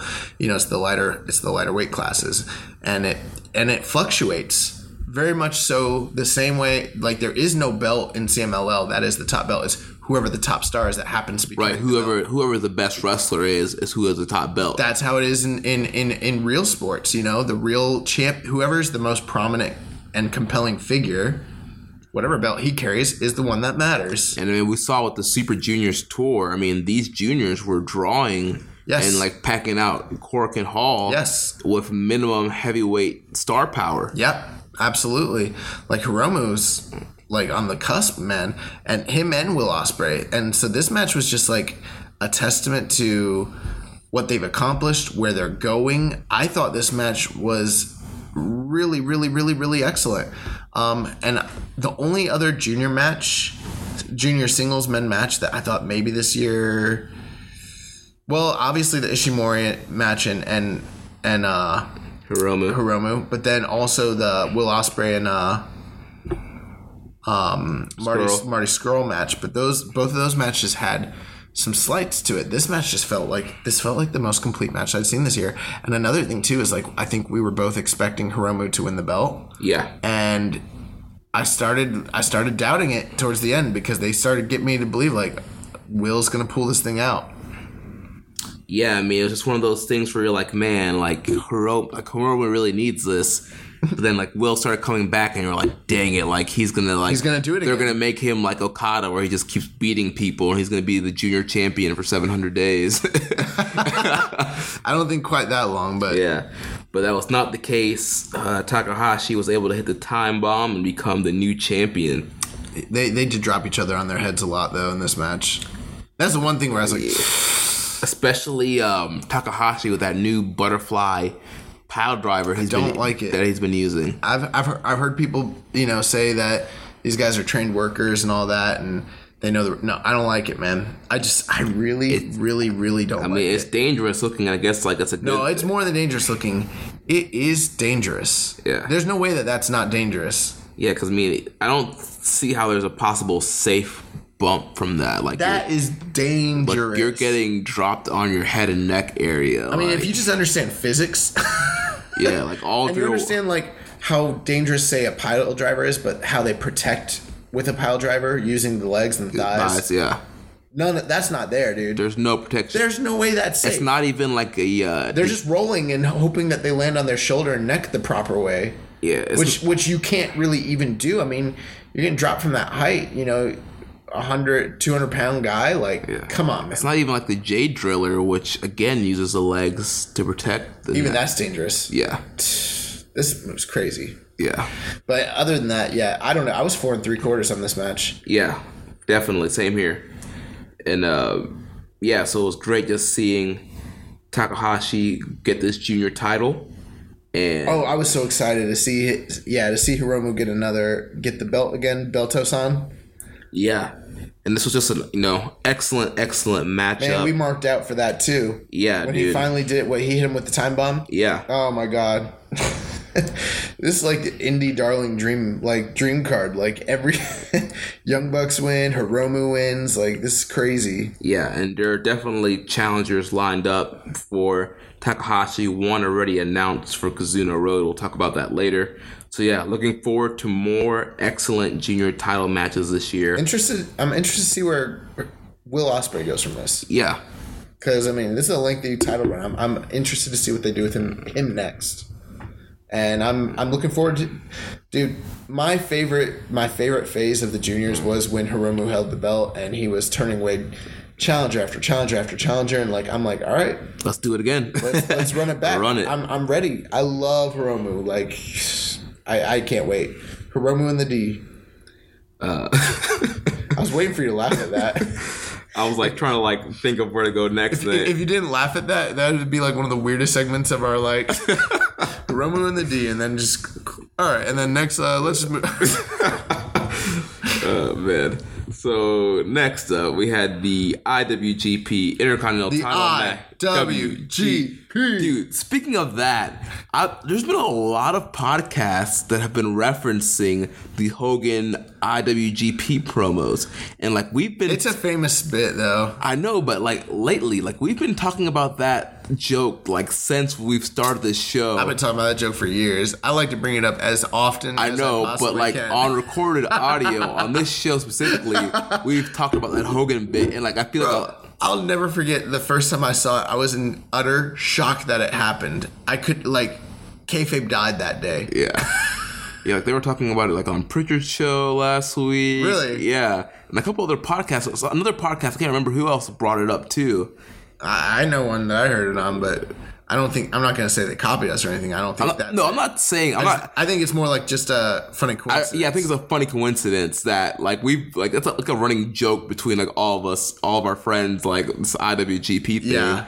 And then like now like it's starting to like come to light again. I didn't know Prichard brought that up. Yeah. What did he say? Because they were talking about the 93 King of the Ring. Yeah. Which was like Hogan's last uh, show before he. When that jabroni got jobbed out by the great Japanese wrestler Yokozuna. Yokozuna. Yeah. And they were talking about like Samoa.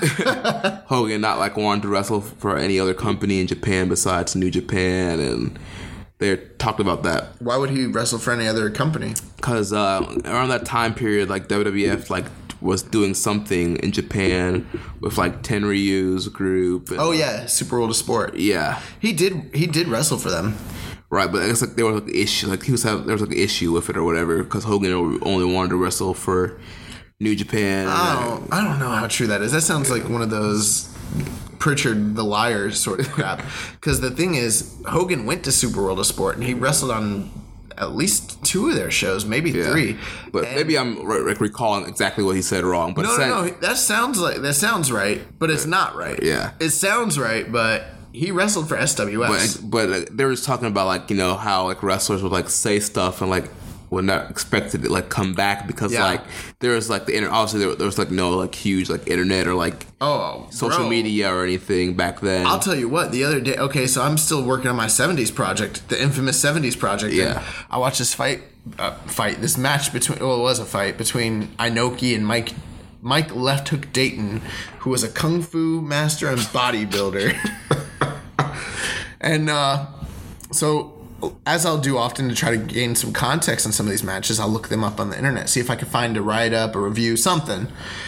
I found this antiquated Black Belt magazine 1979 interview with Mike Left Left Hook Dayton, where he explained to them what happened in the Super World fight that he had with the great black belt master Antonio Inoki. he told them that Antonio Inoki was a black belt in judo, a black belt in karate, a black belt in jiu-jitsu, a black belt and he's like third like he's one of the highest ranked like martial artists and all of and don't get me wrong, Inoki was no slouch and he was like a true martial artist, but this dude jobbed, so he wanted, and so he starts building it up. He doesn't want people to know that he does works, so he's making it seem like he's fighting one of the greatest fighters that ever, ever, yeah. ever lived. Then he lies to them about how the match even goes down. You guys can find this. It's it's in the archives. I read it for free. It's on it's on the internet. Just Google it. Mike Dayton versus Inoki, uh, Black Belt Magazine. Then he tells them that the fight ended in a draw when the referee in the fifth round when the referee tried to step between them, he accidentally hit the referee, and that they had to be broken apart, and it was quite wild. And he also said it was a shoot. He told them like flat out like it was it was a real fight. Like he did not tell them it was a work. That man thought that man never knew that the internet was coming. I watched that match. It was not a draw. He jobbed. Yeah, dude. A lot of these back then, like, yeah, they didn't know the internet was coming. Oh, all and he lied. He, he, he told them that he dropped Inoki a bunch of times. He never like dropped Inoki. Like this is not true. My God, yeah. Guys did not know the internet was coming. yeah, The stuff you hear on this podcast is great. it's hilarious. Um, so yeah, so back to this uh, IC title match. So we had uh, the champion Tetsuya Naito defending against uh, the Alpha Chris Jericho. Oh man. Uh, dude, Jericho coming out looking like Jericho. Dude, yeah, he looked like the Crow. He looked like Alice Cooper. Mixed in a little bit of Freddie Mercury or some uh, some uh, uh, Ziggy Stardust, some you know like David Bowie. Like I saw influences from all these guys, and I was like, "What the heck Some is Jericho?" Kiss. Yeah, a little bit. Yeah, a little like uh, what's his name? Paul Simmons. Paul Stanley. Paul Stanley, yeah. I was like, Paul Simmons, Richard Simmons. I was like, what is Jericho doing? Like, what is this right now? Dude, he debuted a new character pretty much, like the next evolution of the Alpha. I thought that him putting on the black lipstick for the attack was just like a take on Bushi and all that, like Yeah. to, blend in. But now that he's like, I don't like it actually. I'll tell you that much. I I did like I liked the idea here. Yeah. I'm not against it. I like it a lot.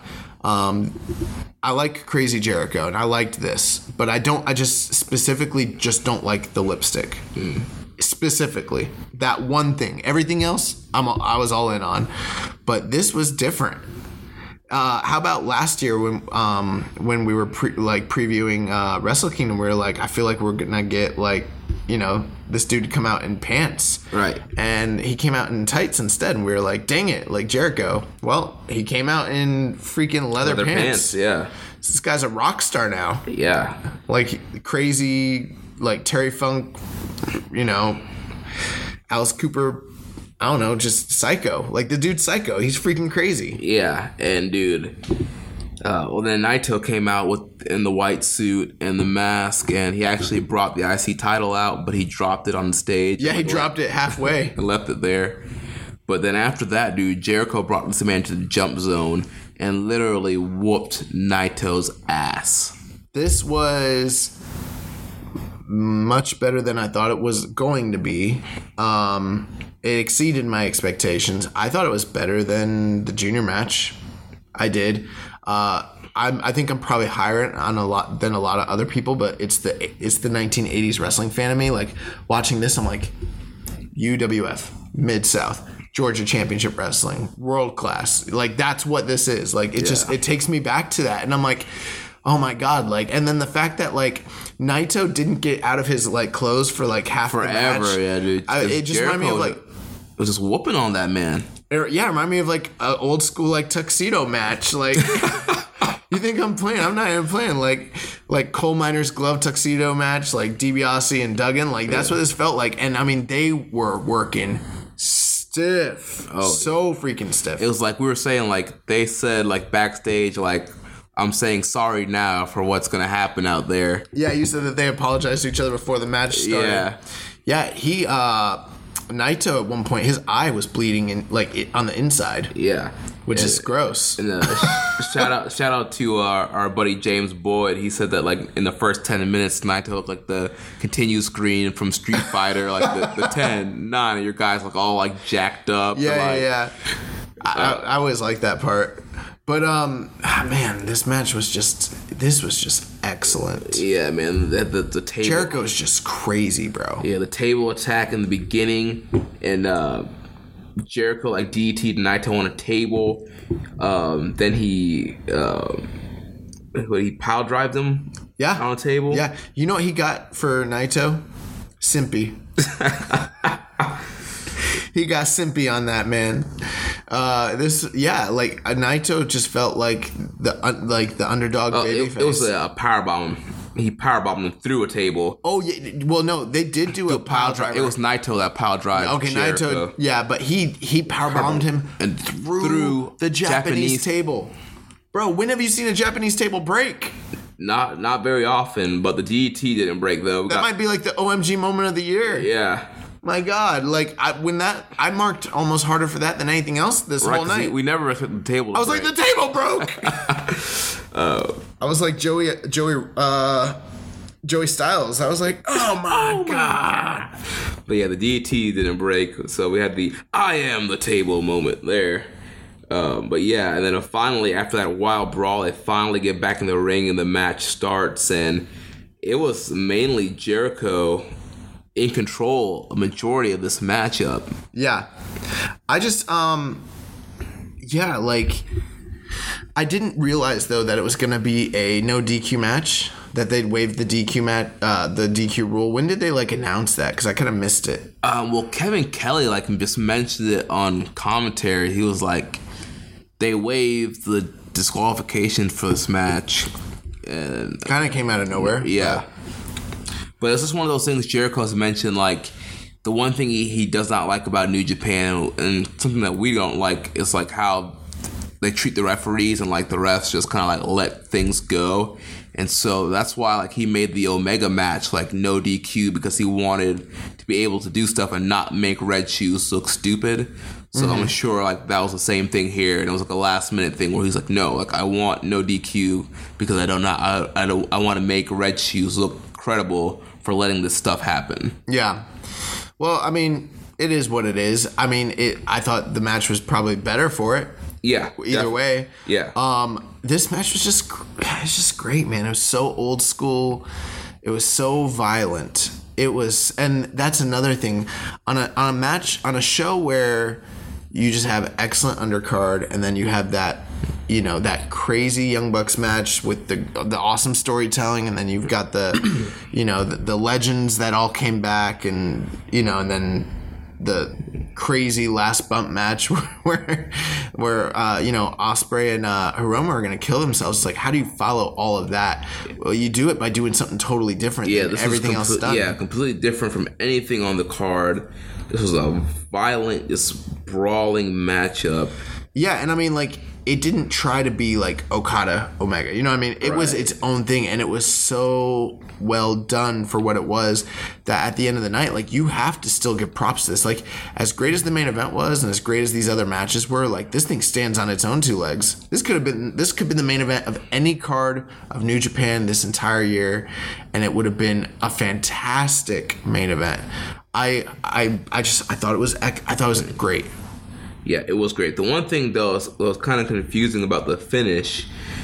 Even though like they said the no DQ was waived, he there was still a ref bump, and Jericho used that distraction to hit a low blow, That's right. and then he hit the code breaker. That's right. And you know, we were talking about that and like I think you guys kind of criticized it and I was like, well, you, you got to get heat somehow. Yeah, So I mean, I guess that's why they did it, but I don't really I I don't agree with it. I think it's kind of stupid as well. But um I think it's also a way to protect Naito. right. You know, like not to, you know, because in a sense, you can argue, did he beat him fair and square according to the match rules? Yeah, but this guy still did something dastardly, even in a match where he didn't have to. Right. I mean, he was just dastardly the whole match before the match even started. Yeah, it was like Naito never got out of go. Yeah. Naito was fighting from underneath the whole, whole entire time. match. It just made him a sympathetic babyface.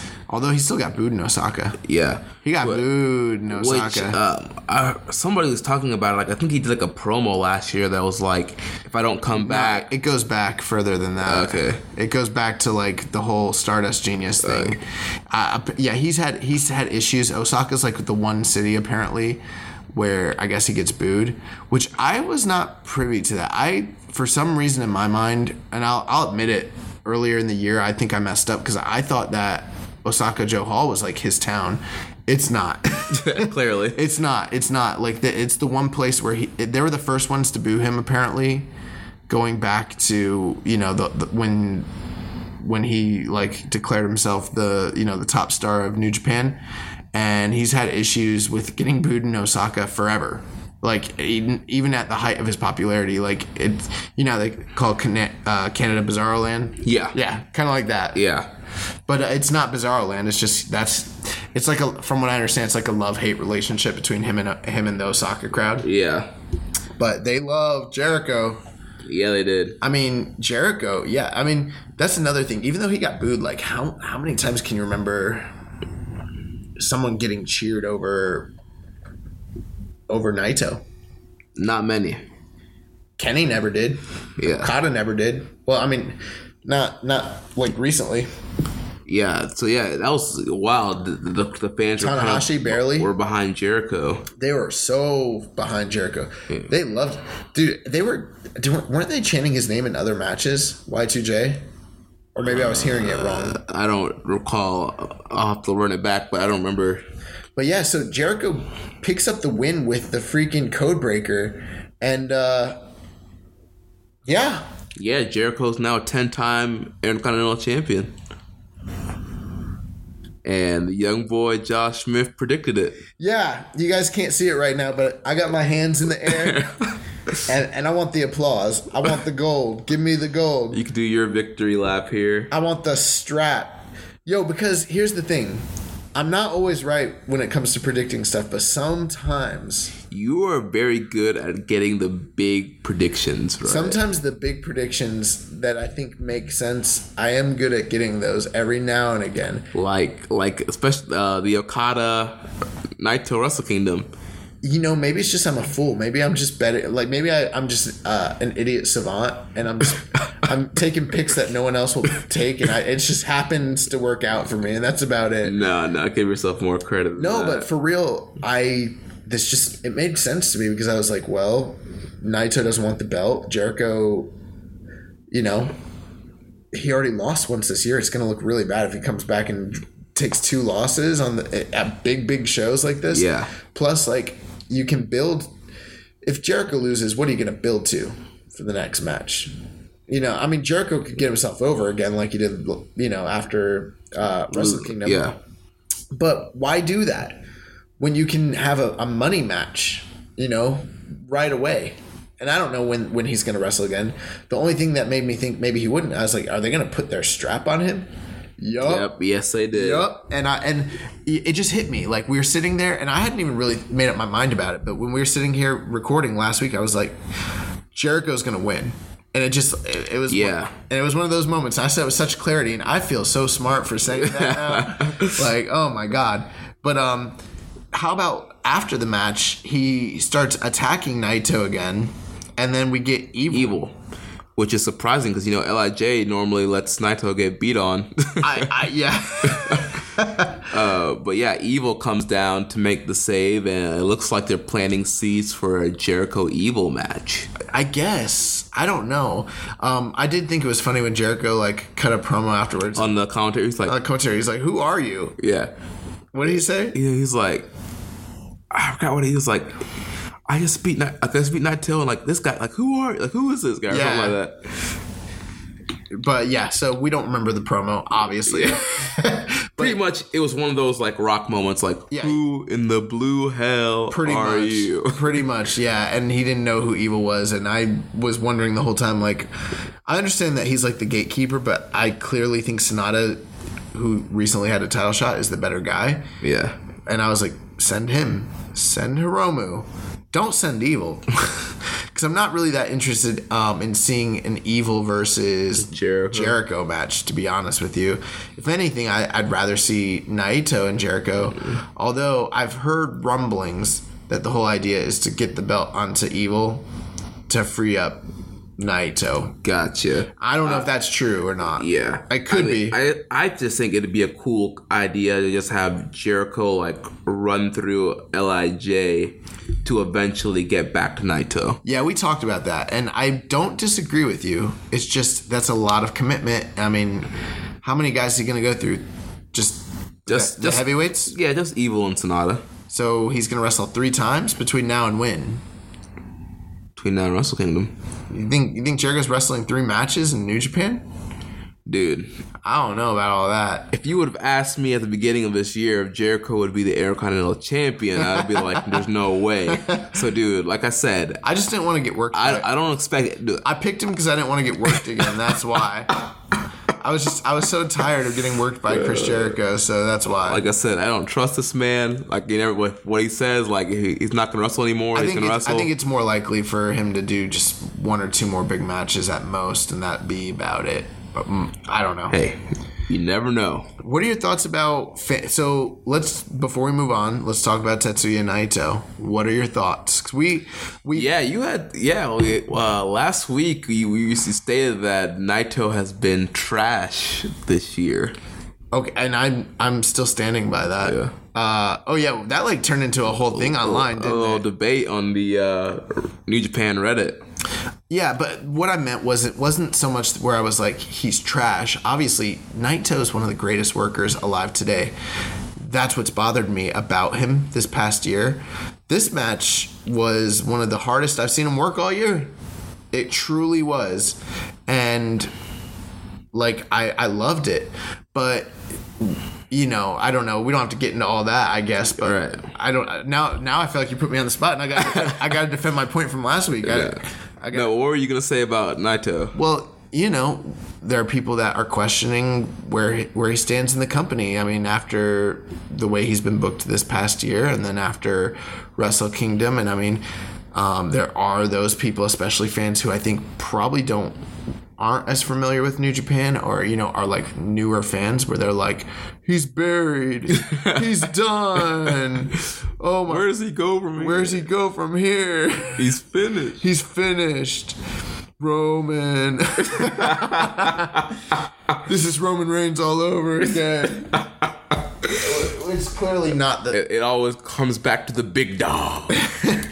So I mean, what are your what are your thoughts though, for real? Because I mean, he is in a precarious situation. Yeah, I mean, I think this is a good way, like we mentioned, to get more sympathy for Naito. I mean, there was a lot of uh, sympathy for him losing that Wrestle Kingdom match, and I think they're just continuing to build that, and kind of is getting more and more people to feel sorry for him and get behind him, and it's eventually going to lead. But do you think that's what's happening? Do you think people are getting behind him, or do you think people are getting um, their patience tried? I think for the American Western audience, the patience might be getting tried just because we're used to a different style of booking and we're used to instant gratification. And the, if a guy loses a big match, they're buried. But I think maybe to the Japanese fans, it might be building more sympathy because we've seen this whole past year, every arena Naito goes into, for except for this one, the crowd blows the roof off when he comes out. So they're continuing to make him like a sympathetic babyface, and I think eventually it's going to lead to some big moment. Whether that's regaining the Intercontinental title, whether that's winning the G1, or somehow winning the heavyweight title this year, um, we're, we're gonna get a big Naito moment after all these like shortcomings and heartbreaks. So I was actually listening to uh, Observer Live earlier today on my way home from work, and uh, Bryan Alvarez touched on the subject, and he said, you know, in an um, just to give you a, a comparison, in a company like WWE, where 50-50 booking is so prevalent, they try to tell you that wins and losses don't matter. But when they do 50 50 booking, it's clear that wins and losses absolutely matter because they don't want anyone to take losses. They're afraid to hurt anybody ever because losses matter so much to them. Right. Because every loss is so detrimental. It's like a guy's getting buried when he loses, is what they basically tell you. And that's why their top guys never lose. You know what I mean? Right. They never lose. Um, ever, you know. And that's kind of what he was saying. He was like, but in general, in real sports, you know, you watch like hockey, you watch basketball, you watch baseball, football to some lesser degree, but these sports where these guys compete, you know, especially with teams night in, night out, that sort of thing. You know, if you're like if you're a Tampa Bay Lightning fan and they go on a run and it's great, but then they lose, that's part of the sport. Guys lose, and that's expected. And it's like he just wasn't the better guy on that night. They weren't the better team on that night. But overall, where are they stand? Where's their standing within the company? You know what I mean? Mm-hmm. And on any given night, anybody can lose. And that's how it actually is in New Japan. And that's why when a guy loses in, say, like the New Japan Cup, like in a tournament, you know, they're not buried. You know, Right. you don't hear people crying out and being like, "They're done, they're finished." You know, like Okada just lost the belt. Do you like? I don't. I don't think anyone's gonna be like, "He got buried." why are they quit? Why are they giving up on Okada? The company gave up on him. You know, they've turned their backs on him. Yeah. Nah, it's not like that. You know, and so I think with with with that, it's important for fans who are listening, and if you're a new new listener, this is important for you to probably understand and realize, like, guys lose, and it's okay. Now there is a way where you can get buried. That that can still happen. Don't get me wrong, but that's not necessarily what this is. I don't know if I agree with Naito's booking this past year. I know I wouldn't have done it this way, and I kind of think earlier in the year I thought by this point we'd see him getting another title shot. Yeah. I don't know where they're going with him, but I will say this: the company has enough equity with me that I'm trusting in where they're going to lead his character. Dude, this thing could go in a totally different direction than any of us are even expecting. How many times over the years has New Japan done that? You think they're going to do one thing with a guy and then It's yeah. and everything changes, you know what I mean? And like that stuff happens and so we don't know what Gedo has in mind. We don't know what what kind of character developments. But um I would also say like yes, I had criticism last week against about Naito about but it is more about performance. Right. It was more about motivation and lack of it. It wasn't so much about star power, star potential, Drawing drawing power. power, nothing like his stance in the company, nothing like that. It's just that I know he's I know he's one of the best. Yeah. That's that's really what comes out. I know he's one of the best, and I haven't seen it this year, and, and it's frustrating because there's other times where he's had bad booking and he's been the best, and that's what I want out of him. Um, but with that being said, like I just felt like that was something important to, to touch on here. I don't know where the story's going. Yeah, I mean nobody knows where it's going. I mean, I, I just from what I've seen, I think it's leading to some kind of big Naito moment at the end of the year. Do you think we continue with Jericho and Naito? I mean, I think it's possible. Like I said, like maybe they do like Jericho against Evil or not, or maybe just one of them. There's only one other guy I could really see. Well, may, there's like two guys I could see Jericho potentially working with. By that, maybe I'm like that would make a lot of sense and be a big deal. Okada and Tanahashi. Exactly. Yeah. I think those are the guys he wants to work with too. Oh yeah, of course. I mean, like if I was Chris Jericho and I came to New Japan, oh, m- maybe Suzuki. Yeah, Ooh, dude, the brawl that they would have. crazy, crazy Chris Jericho. Crazy old man Suzuki against crazy old man Jericho. Yeah. Oh my god, that would be so awesome. So yeah, I mean, those are like the kind of those are the guys that I think you would want to work with this year. But um, I am wondering, like, you know, here's the thing. Another thing too is people are like, you know, there are there are fans out there right now on the internet who are like, Naito's done, Naito's over. The G freaking one is around the corner. Do you not think that this guy is going to have one of the best, Best tournaments. tournaments of the entire He's tournament? a potential He candidate. might win the whole freaking thing. Yeah. So that's that's when like guys just calm down, just calm, Tranquilo. Tra- be tranquilo, okay? Because because it's not over. You know what I mean? Like Yeah. they're gonna heat this dude up, and he's gonna be fine. Um, they probably shouldn't have put the belt on him to begin with. Yeah. That was probably like a detrimental thing. That's like one of the worst things they did this year to him. As weird as that sounds, because he didn't need it. But I rest my case. All right. Oh, uh, five stars. You, By get, the- you giving Jericho Naito five stars? Jericho Naito, five snowflakes, baby. you know what's funny is like uh, Ricky and Clive think I came up with snowflakes. Yeah. Like, yeah. They think that's like my thing that I made up. I, yeah, I heard that last I- week. I'm, like they keep saying it, and I'm like, uh, you guys have been on the internet? I love you guys. Uh, shout out to Ricky. and Shout out to Ricky and Clive, Ricky and Clive wrestling, wrestling, show, show. here on the network. But all right, now it's time. to talk about the, the main event, the greatest match in wrestling history. Two out of three falls. I was gonna say that. No time limit. the champion, Damn it. Kazuchika Okada, against the best bout machine, Kenny Omega. It's the best match I ever saw in my entire life. Mind melting match. Amazing. Uh, yeah. Incredible. Phenomenal. It's the best wrestling match that I have ever seen in my entire life. Dude, this was so excellent. Like, I know that a lot of people were worried about the two out of three falls um, and no time limit, like possibly like going too long and just Oh yeah, I voiced those sentiments last week. If you Yeah. remember, I said, you know, that's a and and you know what? That's a tough, tough gimmick to get over. You know what's crazy? So I was at work today, and uh, the guy sits next to me. He's an old school wrestling fan, and I showed him a picture of Jericho with the gold, and he's like, "Jericho won the title." he's like, "That's the I. That's the IW." Like he kind of knows a little. He's like, "That that he won the IWGP title." I was like, "No, it's the IC belt." And then he's like, "Oh, is that Kenny Omega next to him? He won the belt." And I was like, "Yeah." I was like, "He beat Okada. He doesn't know who Okada is." And I was like, "Yeah, it's the best match I ever saw in my life." He's like, "Really?" And I was like, "72 minutes." And he was like, "What?" He's like, "They went over an hour." And I was like, "Yeah, bro." He's like, "That must have been really slow." And I said, like no. And I said- quite opposite, my I friend. said, no, bro. No. Like, it wasn't slow at all. It's like the fastest over one hour match I've ever seen. I, I could not believe the pace that these.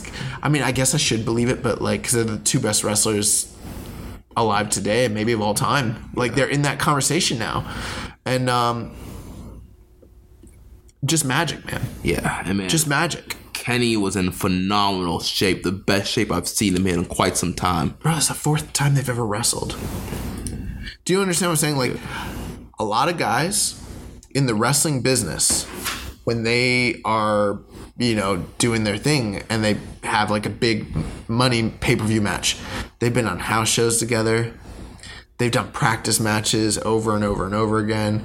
They've been touring. You know what I mean? Right. They've they've wrestled each other countless times and perfected their their match before you see it on the big on you know the big the big match. These guys might have had some multi-man matches a couple times, but they But rarely. really rare. Yeah, like I think like two or three times they've they've had multi-man matches. They've had four singles matches. All four singles matches are amongst the greatest matches of all time. That just shows you how incredible the chemistry, the artistry of these two performers are that they are on a different level when it comes to wrestling. Yeah.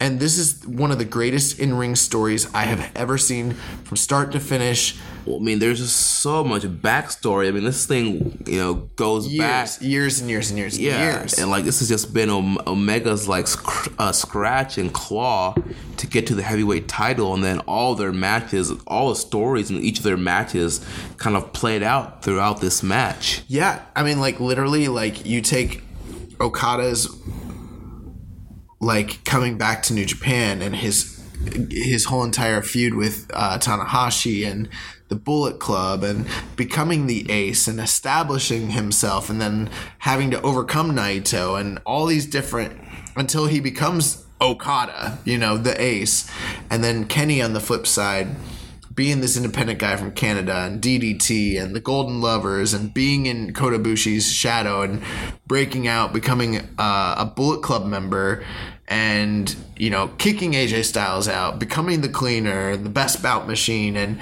all the struggles and making the transition from junior to heavy and winning the G1, the first foreigner to ever do it.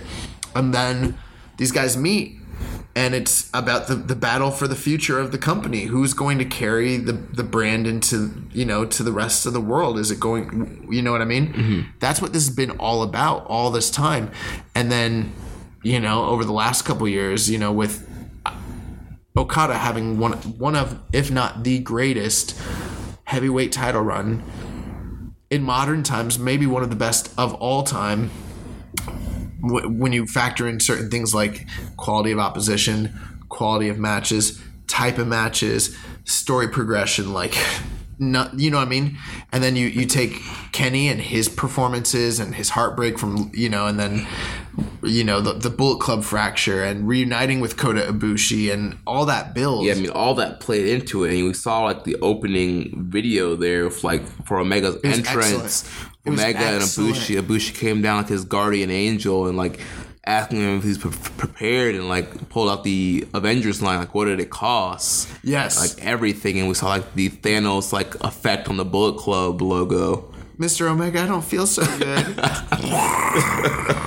oh man, that was emotional, dude. Yeah, it was. And then he came out with the new gear. Oh man, and Kenny, like you said, Kenny was, phenomenal shredded. shred. I don't know if he's doing keto also, but He's doing something. He's got a needle or no, I'm just playing.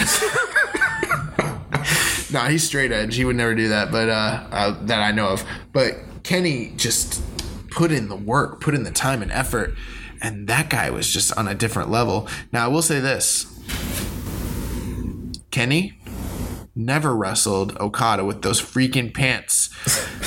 you want to wonder why the outcome of the match was the way it was? The pants. Those pants. Those pants cost New Japan their ace.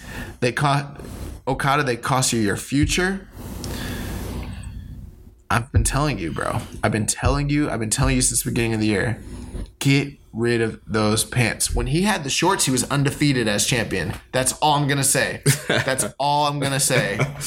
Oh man, You never lost to you never lost to Kenny Omega before you had the pants on, bro. That's all I'm saying. Am I wrong? no, you're right. I'm right. Thanks, Mama Kazu. Thanks, Mama Kazu. Uh, but dude, this first fall, um, uh, Okada gets the first fall with a, with a catches Omega with like a roll up. Uh, Bro, they they wrestled like how when was that? 32 minutes? um, the first fall, uh, as at 28 minutes and 40 seconds. Yeah, bro. They they went almost 30 minutes for the first fall. But dude, once Okada won the first fall, I was a little worried. I was like, "Oh my god, they're gonna have Okada like sweep this man and like continue running the title." The thing is, um, you know, I kind of thought that Kenny was going to lose the first fall because uh, during the press conference he kept emphasizing how important it was to get the first fall, and I was like, oh, he's dropping the first fall. Yeah, and then also too, like Callis on commentary mentioned like that was part of like him and Ibushi's game plan was like take it to Omega in the first fall and like get that first fall. Yeah. And like Don Callis had like a great call after like Omega loses this fall. He's just like Okada has to beat or Omega has to beat Okada Twice. twice. Not once, but twice in the same Oh man, night. We haven't even really focused too much about Don Callis and, and Kevin Kelly, but I just want to say that they're they're this is the best match calling that they've done since I've heard them together. The whole show, the whole show. But this were- match, this match in particular, was exemplary. It was just phenomenal how good they were on the stick. Like they were so so so good. yeah, and uh, what do you think about the rest periods in between falls? I think it's necessary. I'm most old school wrestling promotions always have done rest you know rest periods uh in fact most wrestling promotions used to do longer rest periods what they were only like two minutes right Yeah. that's nothing Yeah, I mean, I liked it too. I that- like it. It makes more sense. for uh, you know for newer fans. They might not be used to that for two out of threes. Like, yeah like in wwe like you get the, the guy gets pinned and then like tw- 20 seconds later they, Right, they, ring- they ring ring- the bell and yeah. i'm like what are they what are you doing this dude got beat he's got to collect himself give him a moment yeah, yeah. Then you go into the second fall. Uh, you know, Omega continues to uh, just bring the pace and uh, take everything he has to Okada. And again, like I could, I don't want to go through every single move they did, but just a lot of great back and forth action here. it, it's a lot of the you know a lot of the stuff that they've done in matches past like that's the thing like they built upon the matches that they've done before and they you know had a lot of callbacks Dude, a lot of callbacks, a lot of uh, innovative counters.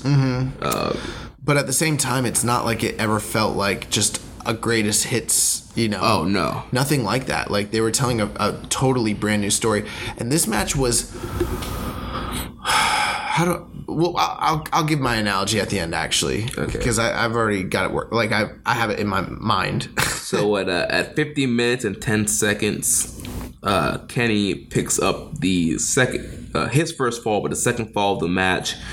Uh, V trigger one wing angel, and they did a great job of selling how powerful the one wing angel is, with Okada like barely getting up during the two minute break. Like he he wasn't he wasn't up, and like dude that, so if you fans remember the very first match the brilliance of the first match and the major story that that came out of that was how you know kenny never hit the one-winged angel in the first match and the the whole idea was if he hits the one-winged angel It's over. it's over he just never was able to get okada in the one-winged angel that was the main thing so th- that whole st- and then in the second match when he finally did hit it Okada got the rope break. Okada got the rope break, so he he caught Kenny slipping. So like they've been building to this for all this time, and then he finally caught him in the G one. He finally got him with the with the one winged angel, and he established that yes, if I hit you with this thing, you're done. Yeah, one wing angel's like the most protected finisher right now in wrestling. Yeah, I actually didn't know this, but I, I was listening to another podcast. They said that the only person that's ever kicked out of it ever is Kota Ibushi. Yeah, and that was like back in DDT. But once they said, actually, you know what? I did know that because I've seen I've seen the Peter Pan match, which is that's the name the name of the event that they wrestle at. But when they're in Budokan, and yeah, I actually forgot that he did kick out of that. But at the time, it didn't seem as big of a deal to me, Right. You know, uh, but nobody in New Japan's ever kicked out of it, and so, um, yeah, you're right. Okada sold it like he just stayed there. Now, the was the second was the second fall the fall where they were teasing the Ibushi with the with the uh, the towel? Um, no, I think that was The third fall? Yeah, I, at one point he like jumped up. So yeah, that was another piece of storytelling that that well let's let's go to the beginning of the third fall.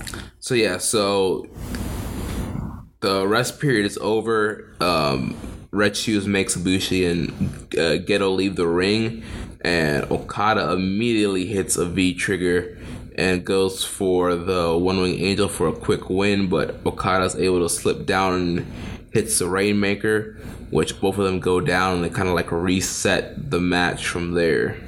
Yeah, so like that was like excellent because they made it seem like Omega was just going for the kill as soon as the two minute period was over, and like they're like imploring like Okada to get up, and he cannot get up. Yeah. and Omega's going like Omega smells blood. He's going for the finish Yeah. right then and there, and it felt like he was about to like end Yeah, it. yeah. Yeah. I was like, man, what a blow off to a match. Like, is this going to be it? And then he catches him with Rainmaker out of nowhere. Just, ugh.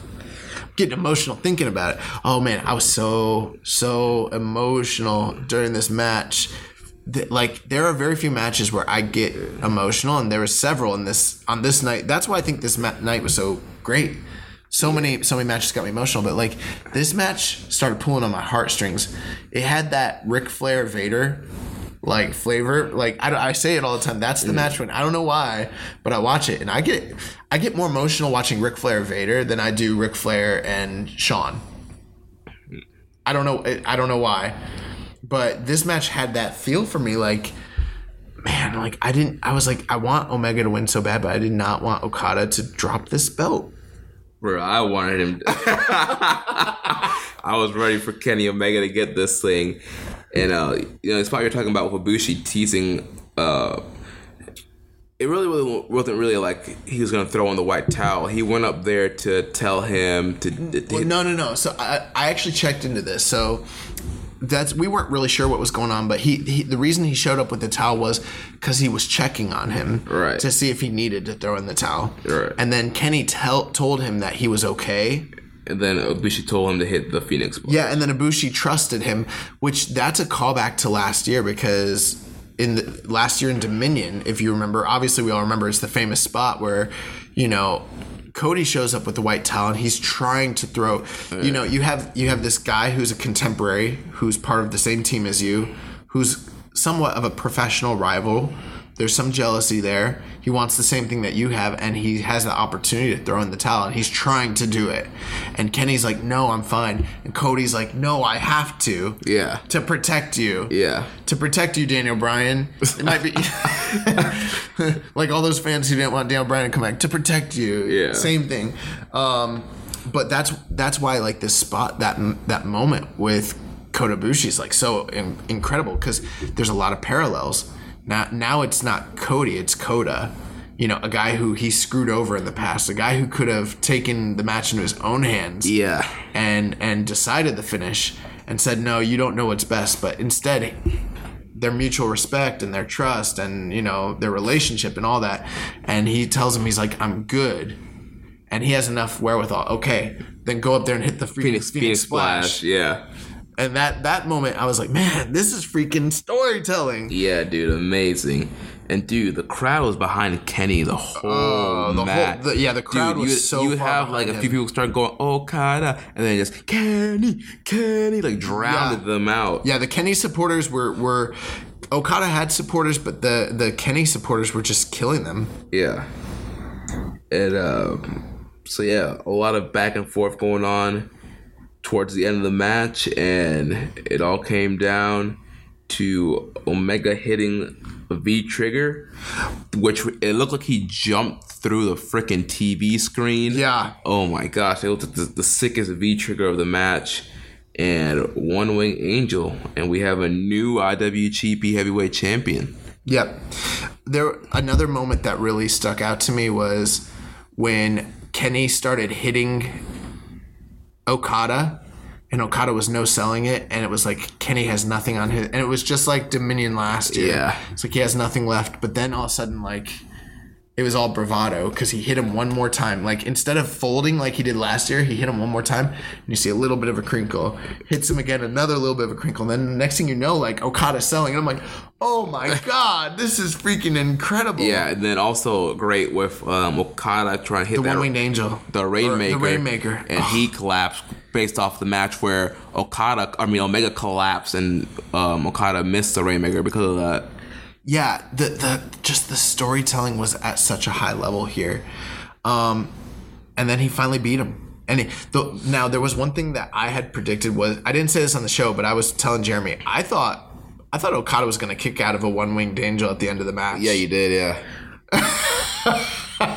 and um, I, I guess i'm glad he didn't but i really did think he was yeah, and um, they did a great job. I think it was great that they used the One Wing Angel for the second fall. Because then that put that doubt in your mind, like, all right, he hit it once. Like, is he really going to hit it again to he beat hit it again and he beat him man yeah, And then, um, yeah, like, so one of the things with this match, um, did you see what Dave Meltzer said about this? that it was like the greatest match he's ever seen. Yeah, essentially, like, I'll pull up the. Yeah, I don't I don't remember the exact quote. I listened to it this morning. Oh, you, you listened to that today? Yeah. Yeah, I'll pull up the quote. Um, bear with me. Yeah, I don't yeah, I don't remember exactly what he said. But I know it was to the extent like, yeah, this is the greatest match that he's ever seen and that it definitely broke the scale. Yeah, we don't even know what he's going to rate this. Like, what do you think he is going to rate it? Dude, like at this point I'm expecting him to say like infinite stars. Like there are not enough stars for me to rate this match. Uh, so this is what Dave Meltzer said on One Nation, or uh, yeah, when he came on One Nation Radio, no, on Wrestling Observer Radio, he said, "I'm convinced of this. I believe that I saw the two greatest wrestlers in the world today. Both had the greatest performance on the same night in the same match, which climaxed a two-year uh, story and ended the greatest championship reign in decades, all at the same time." Yeah, I mean, I mean, that's I have to agree with him. I definitely agree with him, man. I don't know how you couldn't agree with him unless you just don't know. You know? Yeah, you're not woke. Yeah, unless like you're someone who's just turning it on and you're hearing the hype and you're like, "How good is this match?" and you see say, "You're like, yeah, it's okay." Like, no, man. like that that match is incredible. Yeah. Um. So one thing about it, we'll get to the post match, but I, I want to reflect on this match a little bit more. So. One reason why this match stuck out to me, aside from just everything else we talked about, well, the work rate yeah. the work rate is so high. It, I mean, there's so few breaks, and when they do take breaks, it means something. But at the same time, the work not only is the work rate high, but the work is so smart. Like they're not just doing stuff to fill time. You know what I mean? Everything meant something. everything means something and you would think with two out of three falls that things would mean less like you would but they just they accomplished what you wouldn't necessarily you know an iron man match is almost an easier gimmick to work. Even th- you know what i mean? Because yes you have to f- fill the whole one hour but you can do multiple falls and have everything keep going and, and build drama that Yeah. way. Two out of three falls it's like there's only a few ways it can go. And once the first guy loses you pretty much know what's going to happen from there after until the final fall. So i mean you kind of you know what i mean Th- that didn't matter. They were able to still keep the drama keep the uh the tension going the whole time while calling back to all their old matches. But the and then the storytelling of course and the drama and just everything. But one thing about it was here's here's the way i saw it. So i remember when the first match came out and people were like criticizing it because they were like it was too long mm-hmm. a lot of people were like and it took too long in the beginning to gear up and get to the point where the exciting stuff happened basically is what they said Right. not saying that that's an apt analysis but that's what people were saying never mind the fact that they had to follow naito and tanahashi right. but still, you know, that was a complaint that people had. The second match, uh, where at Dominion, Dominion last year, last year, yeah. my biggest gripe, this is my complaint, was that they spent so long working over Okada's leg when it literally added nothing to the match. It had no meaning. And it did feel like they were just filling up time to fill up time. Um, and then in the and uh, and then you know I guess you could have some other small one other complaint I guess one thing I thought it's not really a complaint one thing I just didn't think booking wise made sense was having Okada be the guy crawling over to beat Kenny. Right. when you're trying to build doubt to the idea of Kenny could have won. right. I didn't like that aspect of it. I I have always thought that that was a little bit of a negative drawback but other than that that match was incredible. And then the third match was like the sprint that they had at the G1 and people criticize that. They're like oh they relied to it's nothing but dragon suplexes and V triggers. V triggers and drop kicks and and Saito suplexes and rainmakers and you know people are just like oh and reverse ranas. Like it's nothing but that.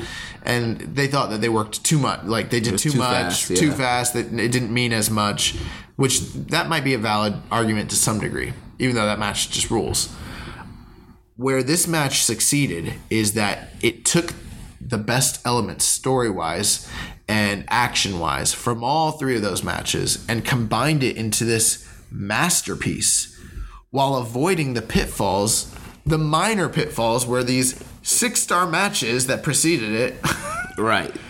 happened to have little nitpicky things here and there. They got rid of it, you know? So the whole like it took too long for it to build up, gone. You know what I mean? Right. Like they kept a perfect pace to where like they didn't blow themselves up, but they didn't, you know, they weren't working a, a hold for 20 minutes or anything like that, or a body part that didn't play into the story of the match. They didn't do that.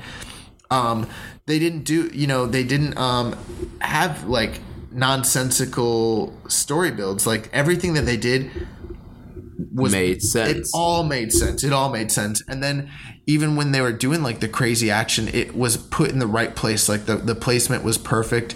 I I can't imagine that someone could sit there and watch this match for how long it was and then say that they were bored, say they didn't get it, or, or I mean, you just you don't get wrestling at that point Yeah. because this is a masterpiece. That's my take on it. That's why, to me, I would uh, hopefully we see something that's as good as this, but you know, you have to factor in the build. How are you going to find a match that that with guys that that have this backstory, um, guys that are in this shape, this gr- like this much ring psychology, uh, top physical shape, like there's just how are you going to find a build like this ever yeah, again? like how can you like who knows maybe It's uh, take years. uh, Tsuji and uh, Uemura in like ten years, Maybe. or like uh, Oka and like Umino or something like ten years from now. Maybe, I don't know. you know. But this this was just It was so excellent, man. Uh, Yeah, this it it's the best match I've ever seen in my whole life. Yeah, I mean, I mean, obviously, if you're listening to this podcast, you've probably watched this match, but I mean, I highly recommend that you watch it again. Tell your friends that you that are, um, you know, are disappointed with other wrestling products to watch this Dominion show. watch It's gonna be it's gonna be so hard for anything for me, not just New Japan, but anywhere in the world to compete with this. this. Yeah, This is like for me, it's like, and I mean, this might sound like it's too early to say stuff like this, but like, it's 2018. I don't think anything else in this whole decade. This is match of the decade, man. dude, this is That's what I'm saying. Like, this is the pinnacle. It's the pinnacle. of professional wrestling. Wait, what, uh, what do they used to say in WWE? The uh, oh man, what did they used to say when the when the logo would pop up? What, then now forever. No, I'm sorry, I I screwed it up. Roman Reigns used to call himself this because it was like a, a callback. Uh, the premier of sports entertainment or something like that. Well, Um, it doesn't matter. yeah, I can't I'm- remember what it I'm is. not sure. Yeah. freaking A, I ruined this this award winning podcast. No, but man, I and now I feel after reviewing the match the same way I felt afterwards. Like, what's left? Uh, we got news. Well, you should talk. Let's talk about the post match. So, Okay. take your victory lap, Jeremy. Yes. So on this very show last week, I said that this Dominion show was going to end with the Young Bucks coming out as the heavyweight tag team champions, celebrating with Kenny Omega as the heavyweight champion. There would be a reunion, and I said that there would be some seeds planted of Ibushi kind of being jealous. Now, it, it didn't go down exactly like I pictured with like Ibushi like kind of looking in the background, but Ibushi was staring at, the the, belt. You noticed that? IWGP title when they were all walking up the ramp. I noticed that too. He's staring at the belt. Yeah. Yeah. So yeah, so I, I just I don't know why I just pictured that moment like the elite holding those three belts and just being back together. I agree. And- yeah, and now and um, you know the golden elite T-shirt we found out that was in the box. Well, not only that, but while they were celebrating, the confetti's coming down, and they're about to hand the belt to Kenny. He pushes the belt away so he could hug the young bucks. And it was a call back almost to him pushing them away when he was arguing with Cody. Oh, Jeremy, I did never even thought about that. Yeah. that's awesome, bro. Yeah, he you're pushes right. the belt away to There's show. so many little things. Yeah, because obviously then he pushed him away because fighting Cody was more important. But now he pushes the belt away because their friendship is more important than the belt. and so they like reconcile. They're all heavyweight champions. You got Kota Ibushi there. Kenny cu- cuts an incredible promo, and then suddenly, like, Cody comes out. Right. and you don't really know what his intention is. Like you don't like you're like, is he coming out here to challenge? Is he coming out here to congratulate? Congratulate. Is he coming out here to, To start smoke. yeah, yeah. What, what's the deal? And then he turns around and he goes back, and so you're like, wow, that very interesting. And then Yeah. um, yeah, and then Kenny basically cuts promo, leaves, and then like you said, they're they're on their way out. Uh, Kota Ibushi was staring at the IWGP title. Um, they go to the back. They they go to the uh, post post fight press conference, and Kenny just cuts an incredible promo. Very, very reminiscent of the promo that he cut last year after the uh, G1 special in the USA when he won the United US States title. ti- title. A lot like that. Like Kenny can be very good on the mic. but- Oh yeah, he is. Um. So yeah, that pretty much wraps up Dominion. Well, like he, let's talk about some of the stuff that he talked about. He talked about like this is the golden elite. Yeah, he said that. Yeah, this is the Golden Elite, but it's different from the like the Elite is one thing, the Golden Elite's one thing, and the Bullet Club's another thing. But we're still like I'm still leader of the Bullet Club. Like the Young Bucks are still in the Bullet Club. Like Kota's not in the Bullet Club. Yeah, apparently. But the Golden Elite, like the, we're the Golden Elite, but just me and the Young Bucks are the Elite. So they unleashed the new shirt, the Golden Elite shirt. Uh, you know, basically that they're there to change the world. He gave all the credit in the world to Okada and talked about having to follow in his footsteps, and then discussed like that. You know, he's going to be able to do what Okada wouldn't be able to do, and that's bring this thing to the world. And that you know why didn't he go the easy route? Why didn't he take the payday? Why didn't? Why didn't he be tranquilo? Yeah, he said that, and I was like, Which seeds are planted for Omega versus Naito there. Yep, yep. And he mentioned, you know, that's not really my way. Um, this is my way, and he talked about, you know, that they're they're they're there to change the world. Mm-hmm. And you know, this is a, this is a title that Kenny didn't ever think he was gonna be able to win. Yeah. Dude, I will say this. I will happily say this. Earlier in the year, I said I didn't think Kenny was getting a title shot. I didn't think he was ever gonna get another title shot or touch this belt. I literally said that because, and I, it's not that I thought he, he wasn't championship material. I just thought that that wasn't the way they were going. And clearly I was wrong. Like, he's the guy. Yeah.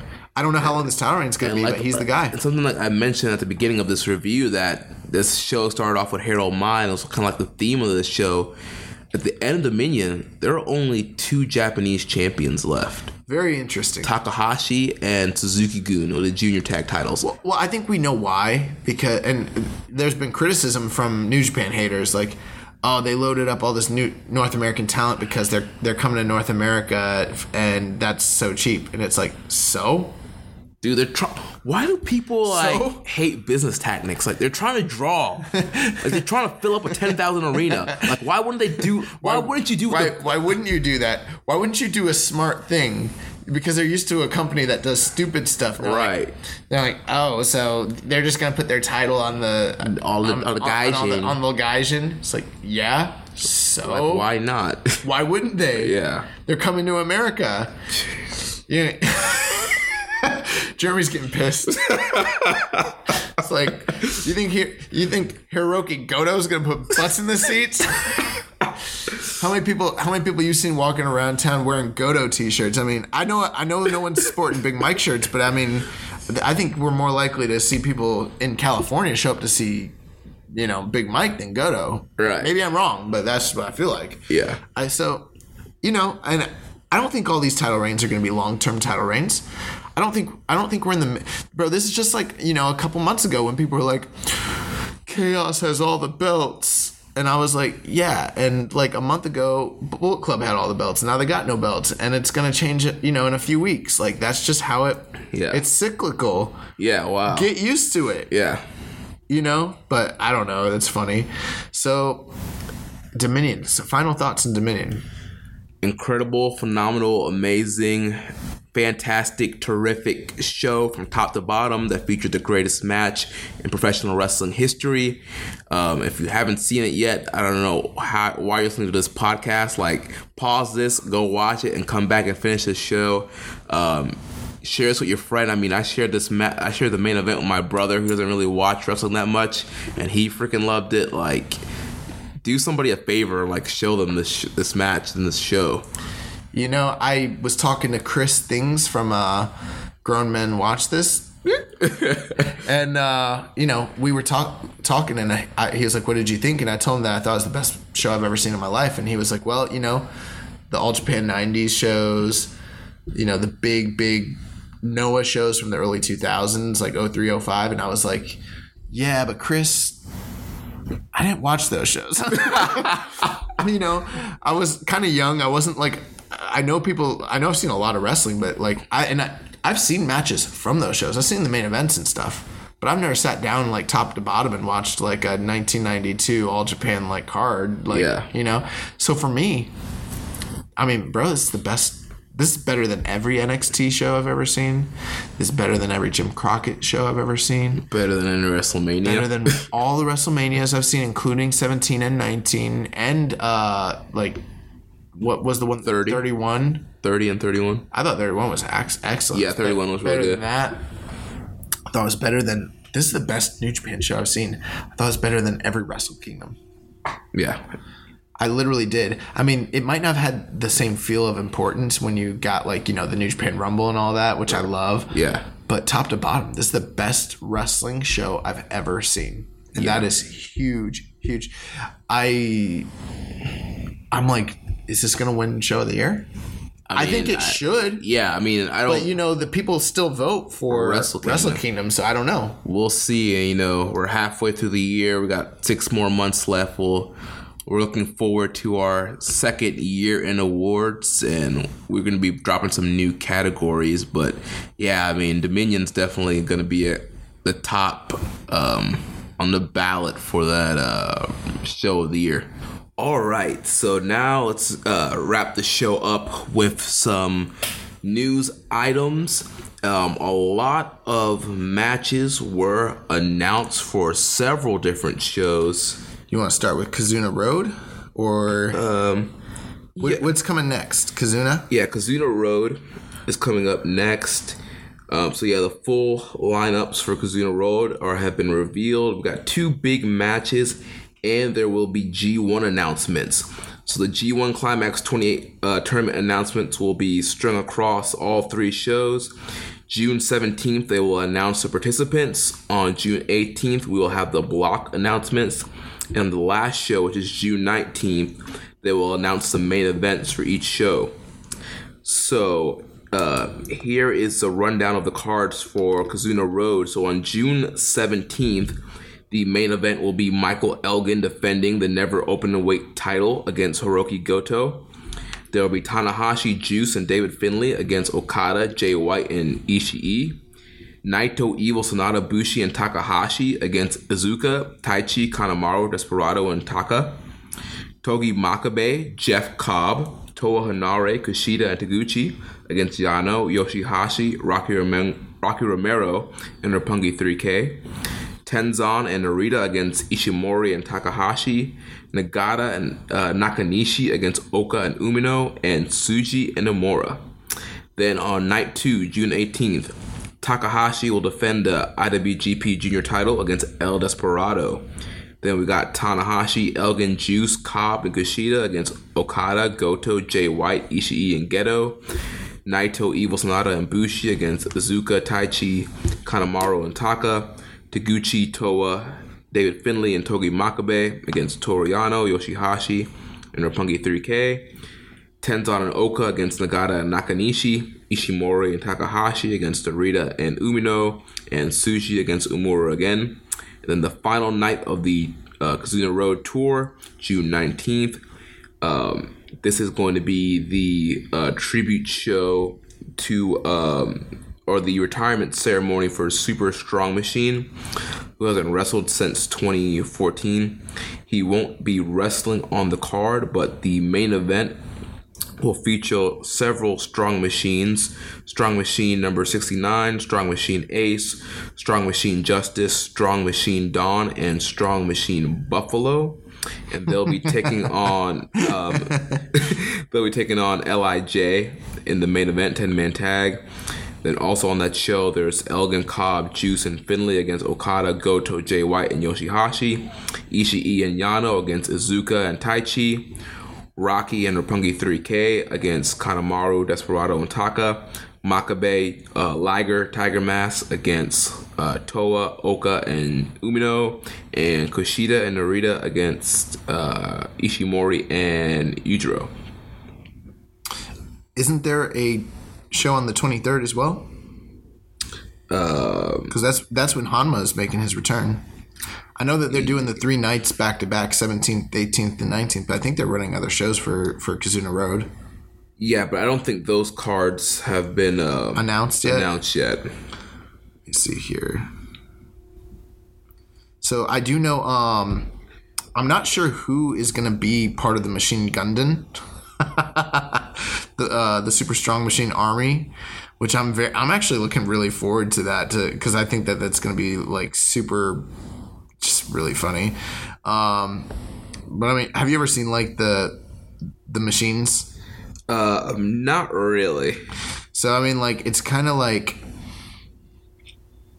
it's sort of like back in the day when like Choshu had his army. It was called you know it was called Seki or you know that there's Seki Gunnin and then Right, because Gun means army. yeah, and then he had the Ish uh, Ishin Gun, uh, which was that was uh, Choshu's army, and then there's been other iterations of it over the past.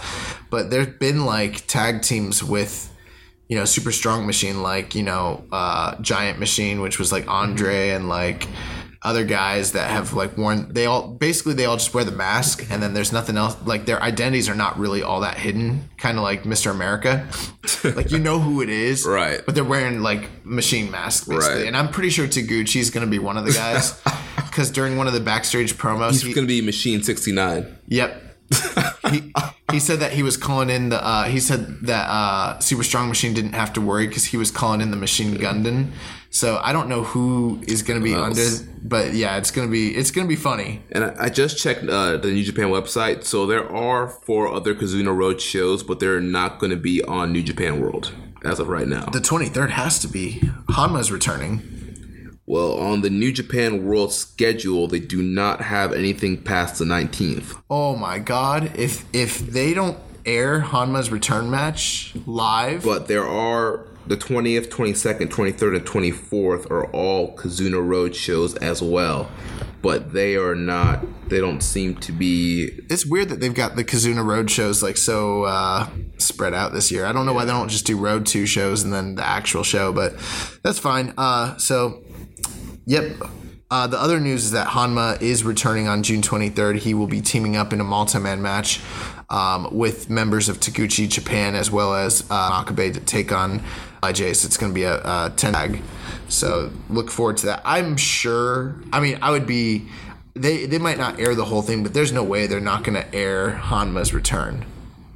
Yeah, that'd be kind of weird. There's no way. Um, and then, so we got the, the news on Kizuna Road. It looks like there's uh there's been some big matches announced for G1 Special in USA. Yeah, so they announced one, two, three, four matches for the G1 special in the USA. Uh huh. There's going to be a special tag match with uh, Kazuchika Okada teaming up with Will Ospreay to take on Tetsuya Naito and Bushi. There's going to be the IWGP US Heavyweight Championship match with Jay White defending against Juice Robinson. And there's going to be the main event of this show Kenny Omega in his first IWGP Heavyweight Championship defense against the American Nightmare Cody, the man who beat him at Supercard of Honor. So, four matches so far. What do you think? Um, I think it's very interesting so far. Um, I'm expecting Juice to get the U.S. title. I'm not sure what they're trying to set up with the Okada and Naito tag match there. Um, uh, expecting Omega to beat Cody. I'm a little bit worried about the the tag match. I feel like they might. You just worried because your boys are going to lose the belts back? yeah, I, I'm afraid of them. You know, doing a flip flop. I um, I'm not impressed with this card. Not even a little bit. And I'll tell you why. Um, they need like we've talked about it before. For them to sell this show out, they need to bring it. Now, hey, if they sell it out just based off of Kenny Omega's got the belt and people are willing to come pay to see Kenny Omega defend the IWGP title, which I don't think that's ever. Well, yeah, Okada defended it last year, but still, um, all the power in the world to them. But I mean, we got this match. They already gave it away at Supercard of Honor, so it's a rematch of a match that. While it was important while it happened, it kind of just seemed like we breezed past it and moved on, you know? Um, and nothing on the undercard really screams to me supercard. We just got this tag match. White Robinson, while it is a good match, it, screams Road to show to me. You know what I'm saying? Um, and then the you know Okada and uh, Ospreay against uh, Naito and Bushi. Naito and Bushi. It's like okay, it's fine. Um, but I mean, we've seen that. We've basically seen that match a bunch of times this year. I mean, if I if I was in the California area, yeah, I'd probably go see it. But it's not like if I was a Fairweather fan, I would drop big money to go see this. Right. So this worries me, and it does make me feel like, are they really going to sell ten thousand tickets on the back of Cody Kenny again? They might also don't forget Young Bucks are from California and they're coming in as IWGP champions. Also, they might be walking into this match as a Ring of Honor tag champs because at Best in the World, June 29th, they're facing the Briscoes. I'm just like I, I know I've been one of the people that have said in the past, let's hold off, let's wait. But I just thought if New Japan was smart, they'd book a show. They're not. This is this doesn't scream Super Show to me at all. Yeah. It really doesn't. So that's my concern. That's my biggest concern. So yeah, um, hopefully they do it. But I mean, dude, they they struggled to sell ten thousand tickets, or I'm sorry, six thousand tickets. WrestleMania weekend, on a weekend when there's more wrestling fans con- concentrated in one place in, in the, you know, in the whole world. So I'm like, you think ten thousand people are going out to California to watch this? I don't know, man. Well, hey, there's only four matches. I'm expecting a Mysterio match announcement. I don't know if there's anything else they can do. They got Knight in a match, Okada in a match, mm-hmm. and Kenny Omega. They, they can do Mysterio Scurll. They can do Taka- That's not gonna draw ten. Like, do you know what I'm saying? Like, I don't think this drawing ten thousand. Yeah. I really don't. I'm like, unless I'm underestimating Kenny Omega and the Bucks, I don't think this is drawing ten thousand as it is. That's just my opinion. Yeah. I I feel like they they made a bad Yeah, decision. ho- hopefully, uh, the Observer will have an update on ticket sales this week. We'll keep you guys posted. So, um, and then we got breaking news today about the Strong Style Evolved uh, shows from the United Kingdom, and they, this screams Super Show to me. This is what I would pay to go see these these cards. These cards look freaking awesome. And actually, both of these shows are before the G1 special in USA. oh man, they, they look awesome. Yeah, Let take us through it. Yeah, so this is a Strong Style UK, Strong Style Evolved UK. So uh, night one is June 30th. Uh, the main event is going to be the British Tag Champs uh, Minoru Suzuki and Zack Sabre Jr. defending against Okada and Ishii. You got one on one Ospreay and Kanemaru. And there's Chris Brooks versus Yoshihashi. Walter against Yuji Nagata. Woo! Yeah, that's to be tight. Oh my god, Tiger Mask 4 against David Starr. that that'll be good. uh, Iizuka, Taichi, and Desperado against Jay White, Yano, and Gedo. Taiji Ishimori and Yujiro Takahashi against Aussie Open, Mark Davis and Kyle Fletcher. They're good. Yeah, we saw them WrestleMania weekend. And then uh, Shota Umino will wrestle a wrestler that has yet to be announced. Wonder what that means. Vacant. uh, night two is July 1st. Uh, the main event, the undisputed British heavyweight champion Tomohiro Ishii will defend against Minoru Suzuki. Death.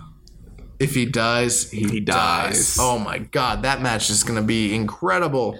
Um, then there's going to be Okada against Zack Sabre Jr. What? Round one.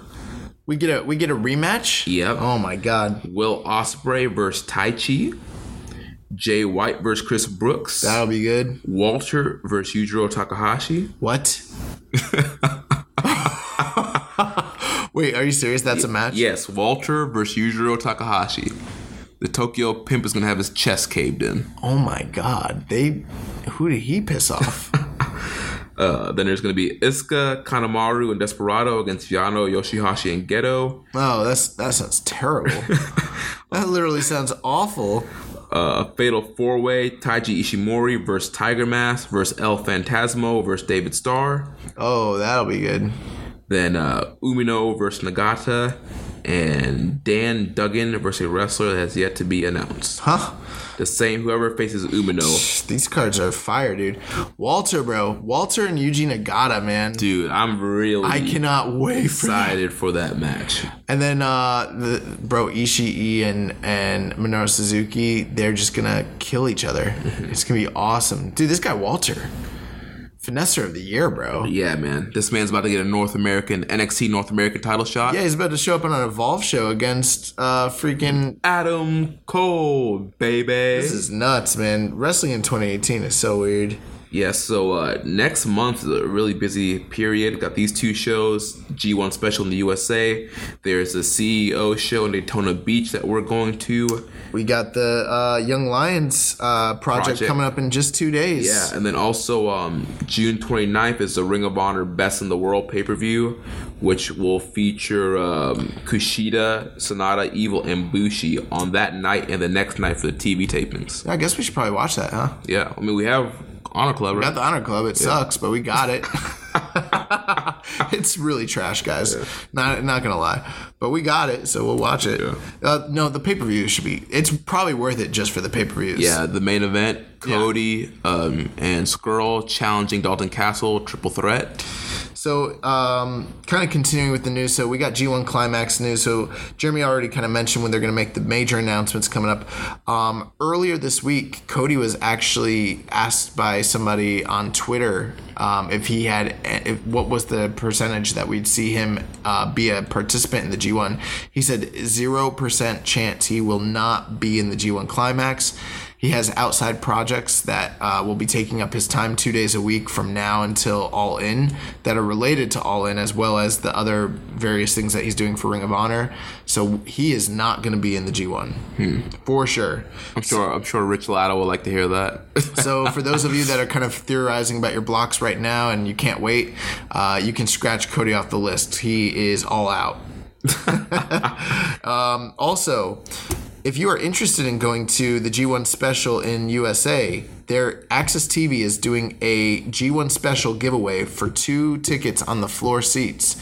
Uh, if you go to their website, you can enter into this uh, giveaway until June 29th. There's still time.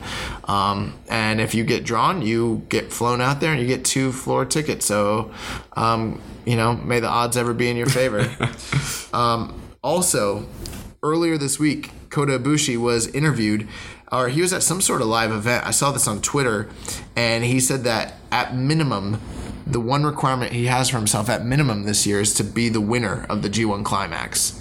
So I don't know if Ibushi's gonna be winning the G1 Climax, but there are those yeah, who are theorizing. that that will set up Omega Bushi at Wrestle Kingdom. Yep. So seeds. They're throwing seeds over here, throwing seeds over there. Sowing just, seeds. They're just sowing seeds, baby. Um, in other New Japan news, so a video came out earlier that man, this week has been so dominated by Dominion. When I was going through the news, I forgot everything that happened. I was like, man, it's like you have life before Dominion and then life, Life after. after the Um, but uh, New Japan released a video with an exclusive look into the LA dojo. Really, really well done. I think you watched that just the other day, Jeremy. Right? Yeah. What was it? What was it uh, that was happening with Shibata that made you feel like he was coming back in that video? Well, there was one part where he was talking about like why he was the trainer, and he was just like, you know, I figured while my injuries are healing, this is a way I can give to the business by training these guys. So the way he said that clearly makes you sound like he believes that he is going to be healed to the point where that he could wrestle again. Healed. yeah, that's gonna be great.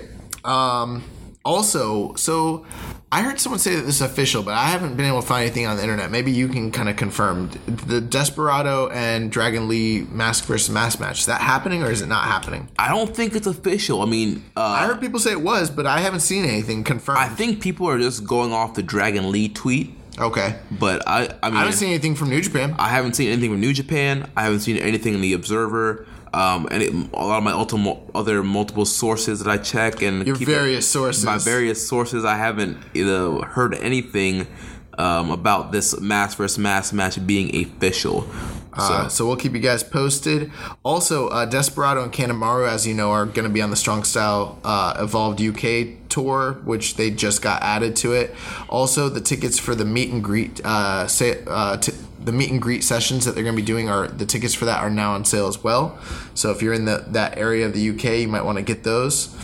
The free match of the week this week is Tatsumi Fat Fujinami taking on Super Strong Machine from April 18th, 1985. so if you want to, you know, kind of catch up on Super Strong Machine and see what, what the buzz is about, Yeah, before the retirement ceremony. free match of the week. Brush up on your history. It's good for you. Trust me. Also, uh, New Japan Pro Wrestling alumni and uh, one of the most infamous characters in that company's history, uh, Naoya Ogawa, is going to be retiring in October, which he's associated with infamous moments like January 4th, 1999 in the Tokyo Dome. Which um, you know, we when we think of January fourth, nineteen ninety nine, we think of like the finger poke of doom, and and we think of mankind winning the world title. Well, Yeah. over in Japan, there was other stuff happening, literally almost just as infamous. Uh, but Ogawa, you know, he was Inoki's boy, former uh, 1992 Olympian. I think he was a silver medalist in judo. I could be wrong, but uh, he is going to be retiring in October, so that's pretty uh, newsworthy, important historical figure. And then um, those of you who've been keeping track, I don't know if you've seen, but uh, Bad Luck Fale is uh, currently losing weight, and he's down 48 and a half pounds. Man, getting ready for G1. he is getting ready for G1, and he looks great. Not only has he lost weight, but he's putting muscle on. on. So yeah, it's like the best I've seen him in years. He's probably on keto too. Probably. Um, we got some all in news. So, just as uh, Jeremy uh, confirmed earlier on the show, Don Callis is all in. He's going to be on the broadcast booth, which I'm assuming that means he'll be partnering with somebody. right. Um, but Don Callis being all in leads you to believe it. We're getting this thing broadcast. No news has come out, but that's the only indicator. I mean, why have a Broadcaster. broadcaster unless they're just going to release it on DVD? DVD, uh, PW, PWG style. Um, the Golden Elite shirts that just came out uh, this past week set a record for uh, the most shirts that they've ever sold in a 24 hour period for pro wrestling tees. So congratulations on the Bucks and uh, you know all the Elite on just making more money than you already had. That's awesome. and uh, congratulations to the marks that bought those shirts. I bet you're gonna buy one, aren't you? Oh, you? of course I am. um, that and the V trigger shirt. also very very interesting so uh you know they had uh cody's golden ticket uh promotion where team um, friend zone took on mjf and madison rayne and the winners become all in well they announced earlier this week that mjf and madison rayne are all in which So that means flip loss. flip is out according to their you know stipulations if they're going to stick the stipulation he is not part of all in i'm assuming he'll find a way, In a on way, the show yeah. I still, I'm still hope, holding out hope that he wins the NWA belt. I really don't want to see Nick Aldis versus Cody. We'll see. Maybe if Cody loses at the pay per view, and then Aldis is like, I don't want, I'm not going to defend the belt against you. Yeah. That's one way they could do it. Yeah. So we'll see. Um, did you see Tama Tonga's tweets this week? Yeah. FTE. FTE, and it does not mean forever the elite. and he also posted a. I got your one sweet right here. yeah, I got your two sweet right here. He said, I, he said I got your one sweet. Oh, right. one sweet. Yeah. and it's two uh, two bone hands giving the middle finger. So uh, that sounds like there's some heat there. I mean, we've talked about it in the past, but I'm like wondering. That's the only thing that is compelling about Cody and Kenny to me right now is is like the Cow Pal show going to be the end of the Bullet Club Yeah. maybe. Um, on that note, let's talk about the latest episode of Being the Elite. The Elite. The the elite. Break it down. Um, My Empire of Dirt. So, did you catch this new episode? Yes, I did. Um, Marty Scurll has lost Flip Gordon. Oh yeah, he lost. Yeah, it's Marty and Flip take Japan. He got he, he got Flip drunk against the Young Bucks' orders, and Did they tell him not to get him drunk? yeah, they said that you know this is Flip's first time in Japan. He's never drank alcohol before. Don't let him drink alcohol. I don't remember them saying that. They texted him that. Oh. And he was reading the text and he was like, uh. and he like- Flip, you're so tense. It's like, you need, you need to have a drink. Here, drink this. So yeah, like Flip was like, you know, lap dancing and all these like girls in the restaurant. And apparently just, you know, having a wild night and then That's what it was like when we were in New Orleans. I was like, Flip, calm down, bro. Uh, no, I was like, hey, Flip, hey, sir, how are you? Hey Mr. Flip. hey, hey, Mr. Flip. You gonna be all in? you come on our podcast. But anyway, so Yeah. so uh, yeah, so Flip's lost in Japan apparently. Um, I I think there was some updates with uh, the murder case with Joey Ryan. Yeah. Um, you know, they're they're accusing Stephen Amell and uh, Joey Ryan's hot wife was like, you know, why would Stephen Amell do this? And um, Joey Ryan's hot wife. That's hilarious. um, what I found very interesting was when Jericho showed up on the show. oh yeah, yeah, yeah, yeah. and they started talking about how like they idolize one another and it'd be awesome if they could team together. Yeah. And then they're like, but we could never do that on soil. and he's like, because we work for different companies. He's like, yeah, you work for the Bullet Club and we work for the Alpha Club, which is kind of like a, a little wink and a nod to WWE and Ring of Honor. Yeah. And like, but we could never team on soil. So I'm like, oh, they're gonna do a team like they're gonna team up together on the uh on the Jericho cruise. Oh, you didn't get that? No. Oh, that went over my head.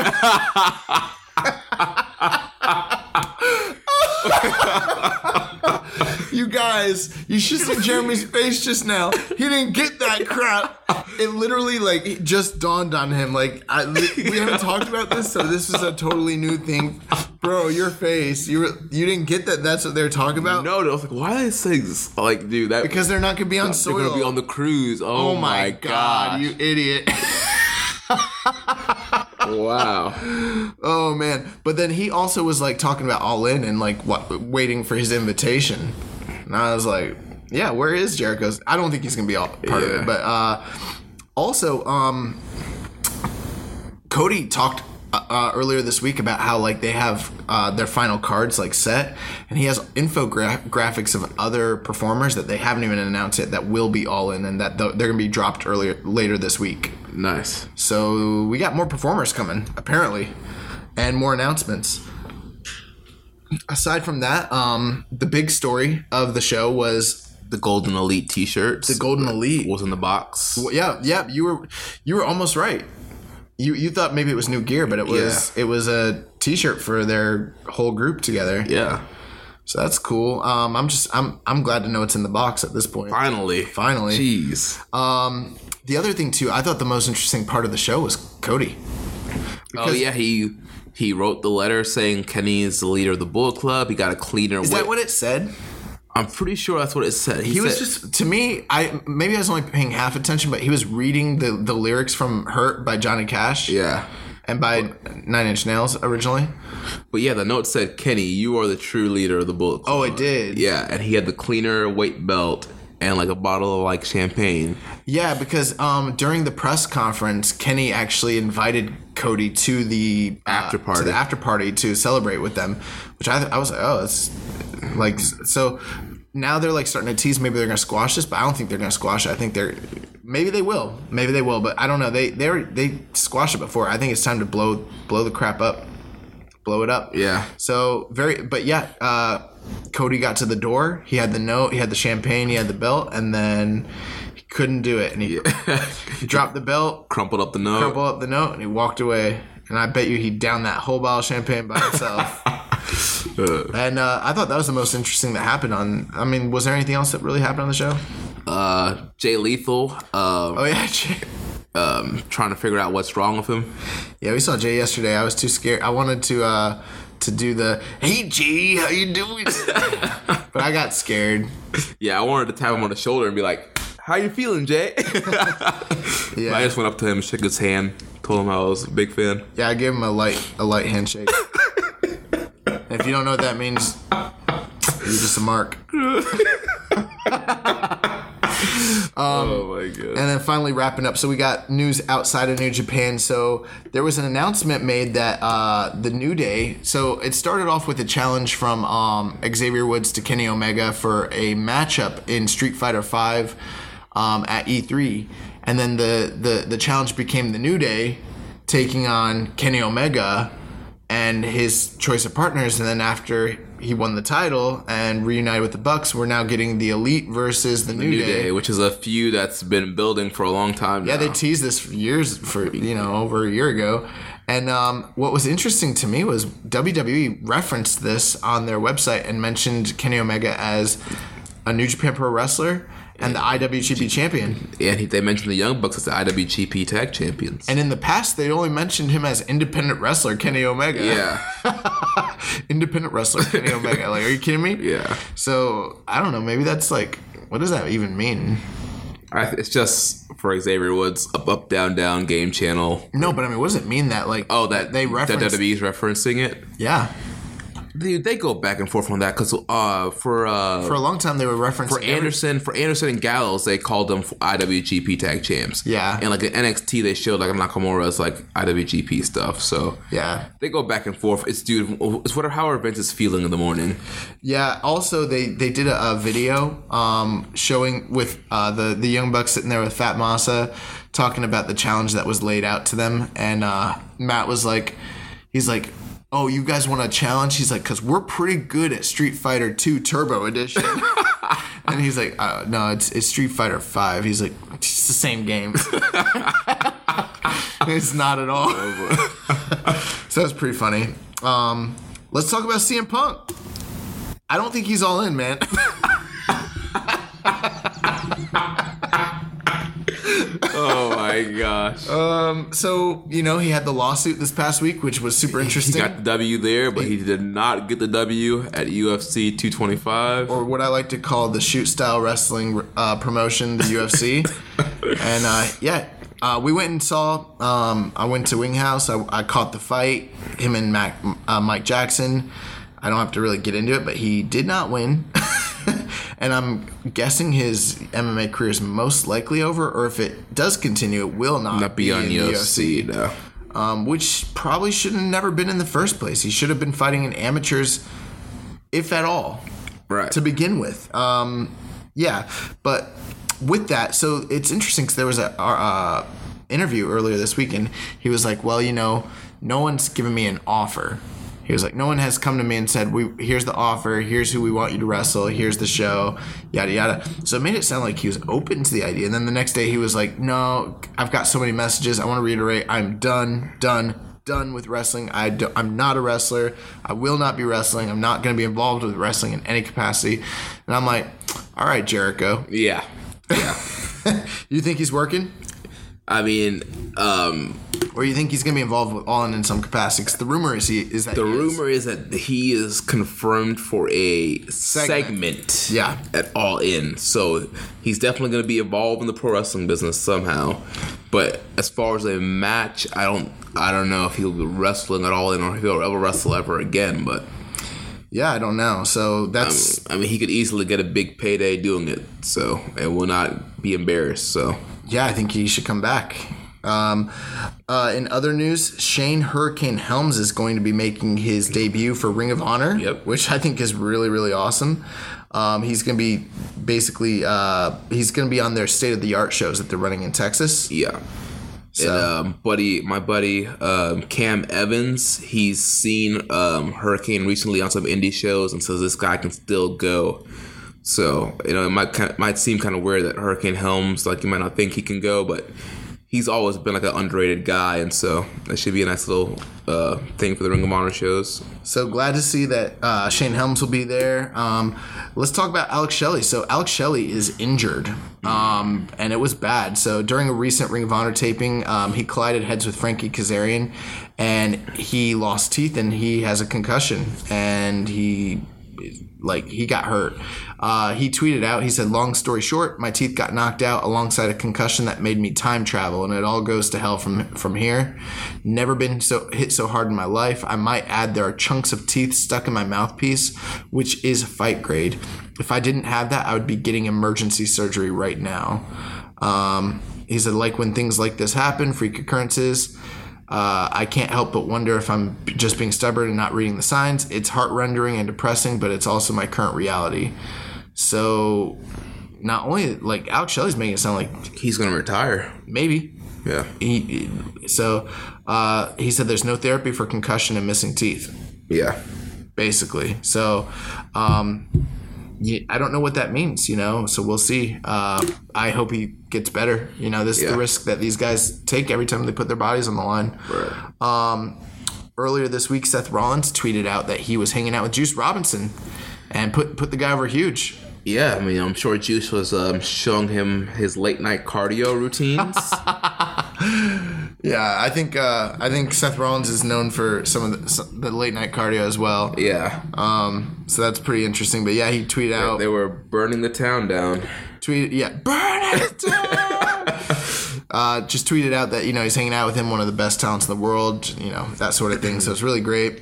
Uh, Y2J was actually just interviewed uh, post uh, Dominion. Oh yeah, we didn't even talk about like his his Post Dominion promo, that excellent promo about taking the belt with him everywhere he goes. buying a first class plane ticket so the belt could sit next to him. Yeah, this this guy's on a different, and he thinks he's a ten time champion. he literally thinks he's the ten time Intercontinental champion. It's hilarious. Um, but he talked about. They asked him about what Vince Vince McMahon thinks about him working with New Japan, and he was like, "Well, you know, the first time there was a lot of uh, support. When I told him I was going back, uh, not as much support, but it was like I was allowed to do it." Uh, he's like, and I'm just waiting for one of these days when I get that phone call telling me I'm not allowed, and then that will be it. And he's like, so until that time, this is different for me, and this is really fun, and I'm gonna keep doing it, you know, as long as it works out. So, apparently they know about it, but he said that he's still with WWE ultimately at the end of the day, and if they give him the call, he's done. Interesting, huh? Yeah. And then the last bit of news. So we talked about Impact and New Japan last week, and all all the stuff going on in the world of wrestling. Impact just did their press conference for Slammiversary, and they used New Japan footage for uh, Taiji Ishimori. Hmm. Which is just another another like little small like Dude, indicator. 2018 is wild. I know you got you got WWE referencing the IWGP champion on their website. You got uh, Impact using uh using their footage during press conferences, and it's just leading me more and more to think that there's some sort of potential working uh, relationship between these companies.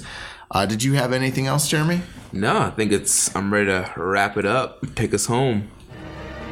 So uh, before we go, also make sure you guys you check out our friends at uh, PureResuRoad.com. Our podcast is featured on there along with the Loudmouth Wrestling podcast. Also on their front page right now, they have a great post, uh, "What to Watch" from the Best of Super Juniors 25 from at Book Junkie Jana. So that's PureResuRoad.com. Next week, we'll be back with Lionsgate Project 13 and uh, Kizuna Road coverage. Also, uh, Best of the Super Junior T-shirt concert co- contest winner. I'm still working on calculating who the winner is. I'm sorry about that with Dominion and UFC and all the craziness of this weekend. Uh, I did not get a chance to finish calculating totals of all the brackets that we had coming in. So it will be my goal to get that done this week. So next week we will announce the winner of the free T-shirt contest. So you know, do some prayers and hope hope it's you. Uh, make sure you connect with us on social media. On Twitter, I am at Jeremy L. Donovan. The show is at KI Strong Style. Uh, you can follow Social Suplex at Social Suplex, Facebook.com slash Social Suplex. Join our Facebook group, The Wrestling Squared Circle. Facebook.com slash groups slash Wrestling Squared Circle. On Reddit, Josh is keeping it strong style. I am the pro black guy. Make sure you check out all our other shows on the network One Nation Radio and One Nation Live, hosted by Rich Latta. We have Ricky and Clive with the Ricky and Clive Wrestling Show, all the way from Scotland. They just had a great NXT special episode last week. Check that out. We got the Outsider's Edge with Rance and Carl. And we have our independent podcast, independent wrestling podcast, Grown Men Watch This Shit, hosted by Chris Things and Jeremy Tate, aka James Vanderbeek, and they just had Jonah Rock on their Yeah, guys. podcast. check that out. If you guys aren't familiar with Jonah Rock, um, he is Jonah Rock of uh, Melbourne City Wrestling fame, and he's blowing up. He just made his debut, and he's already in the title picture over in PWG. He's one of those dudes where like you don't want to be the guy who doesn't know about him a year from now, because he's the next Keith Lee, he's the next Walter, he's the next Matt Riddle, he's he's the guy. I'm telling you right now, and it's really cool that they were able to get him on our uh, podcast network. Yeah. And, and if you and it's a great it's a great listen. If you haven't checked it out, check out Chris Thing's show. Like I'm telling you, that show is awesome. Yeah. And I'm, I'm I don't just put stuff over. Like, it- it's good. It's good. And uh, make sure you stay subscribed because we are working on putting together some more interviews for the Social Suplex Podcast Network. In the archives, we already have interviews with guys like Troy Hollywood and the international superstars Joey Osborne and Blanco Loco. Working on bringing you some more exclusive interviews. So make sure you're subscribed on the podcast app of your choice to the Social Suplex Podcast Network and leave us a rating and review. So until next time, goodbye and good night. Bang. Thank you for listening to Keeping It Strong Style. We'll see you next time. Next time. Next time. What's so special about Hero Bread's soft, fluffy, and delicious breads, buns, and tortillas? These ultra low net carb baked goods contain zero sugar, fewer calories, and more protein than the leading brands, and are high in fiber to support gut health. Shop now at hero.co.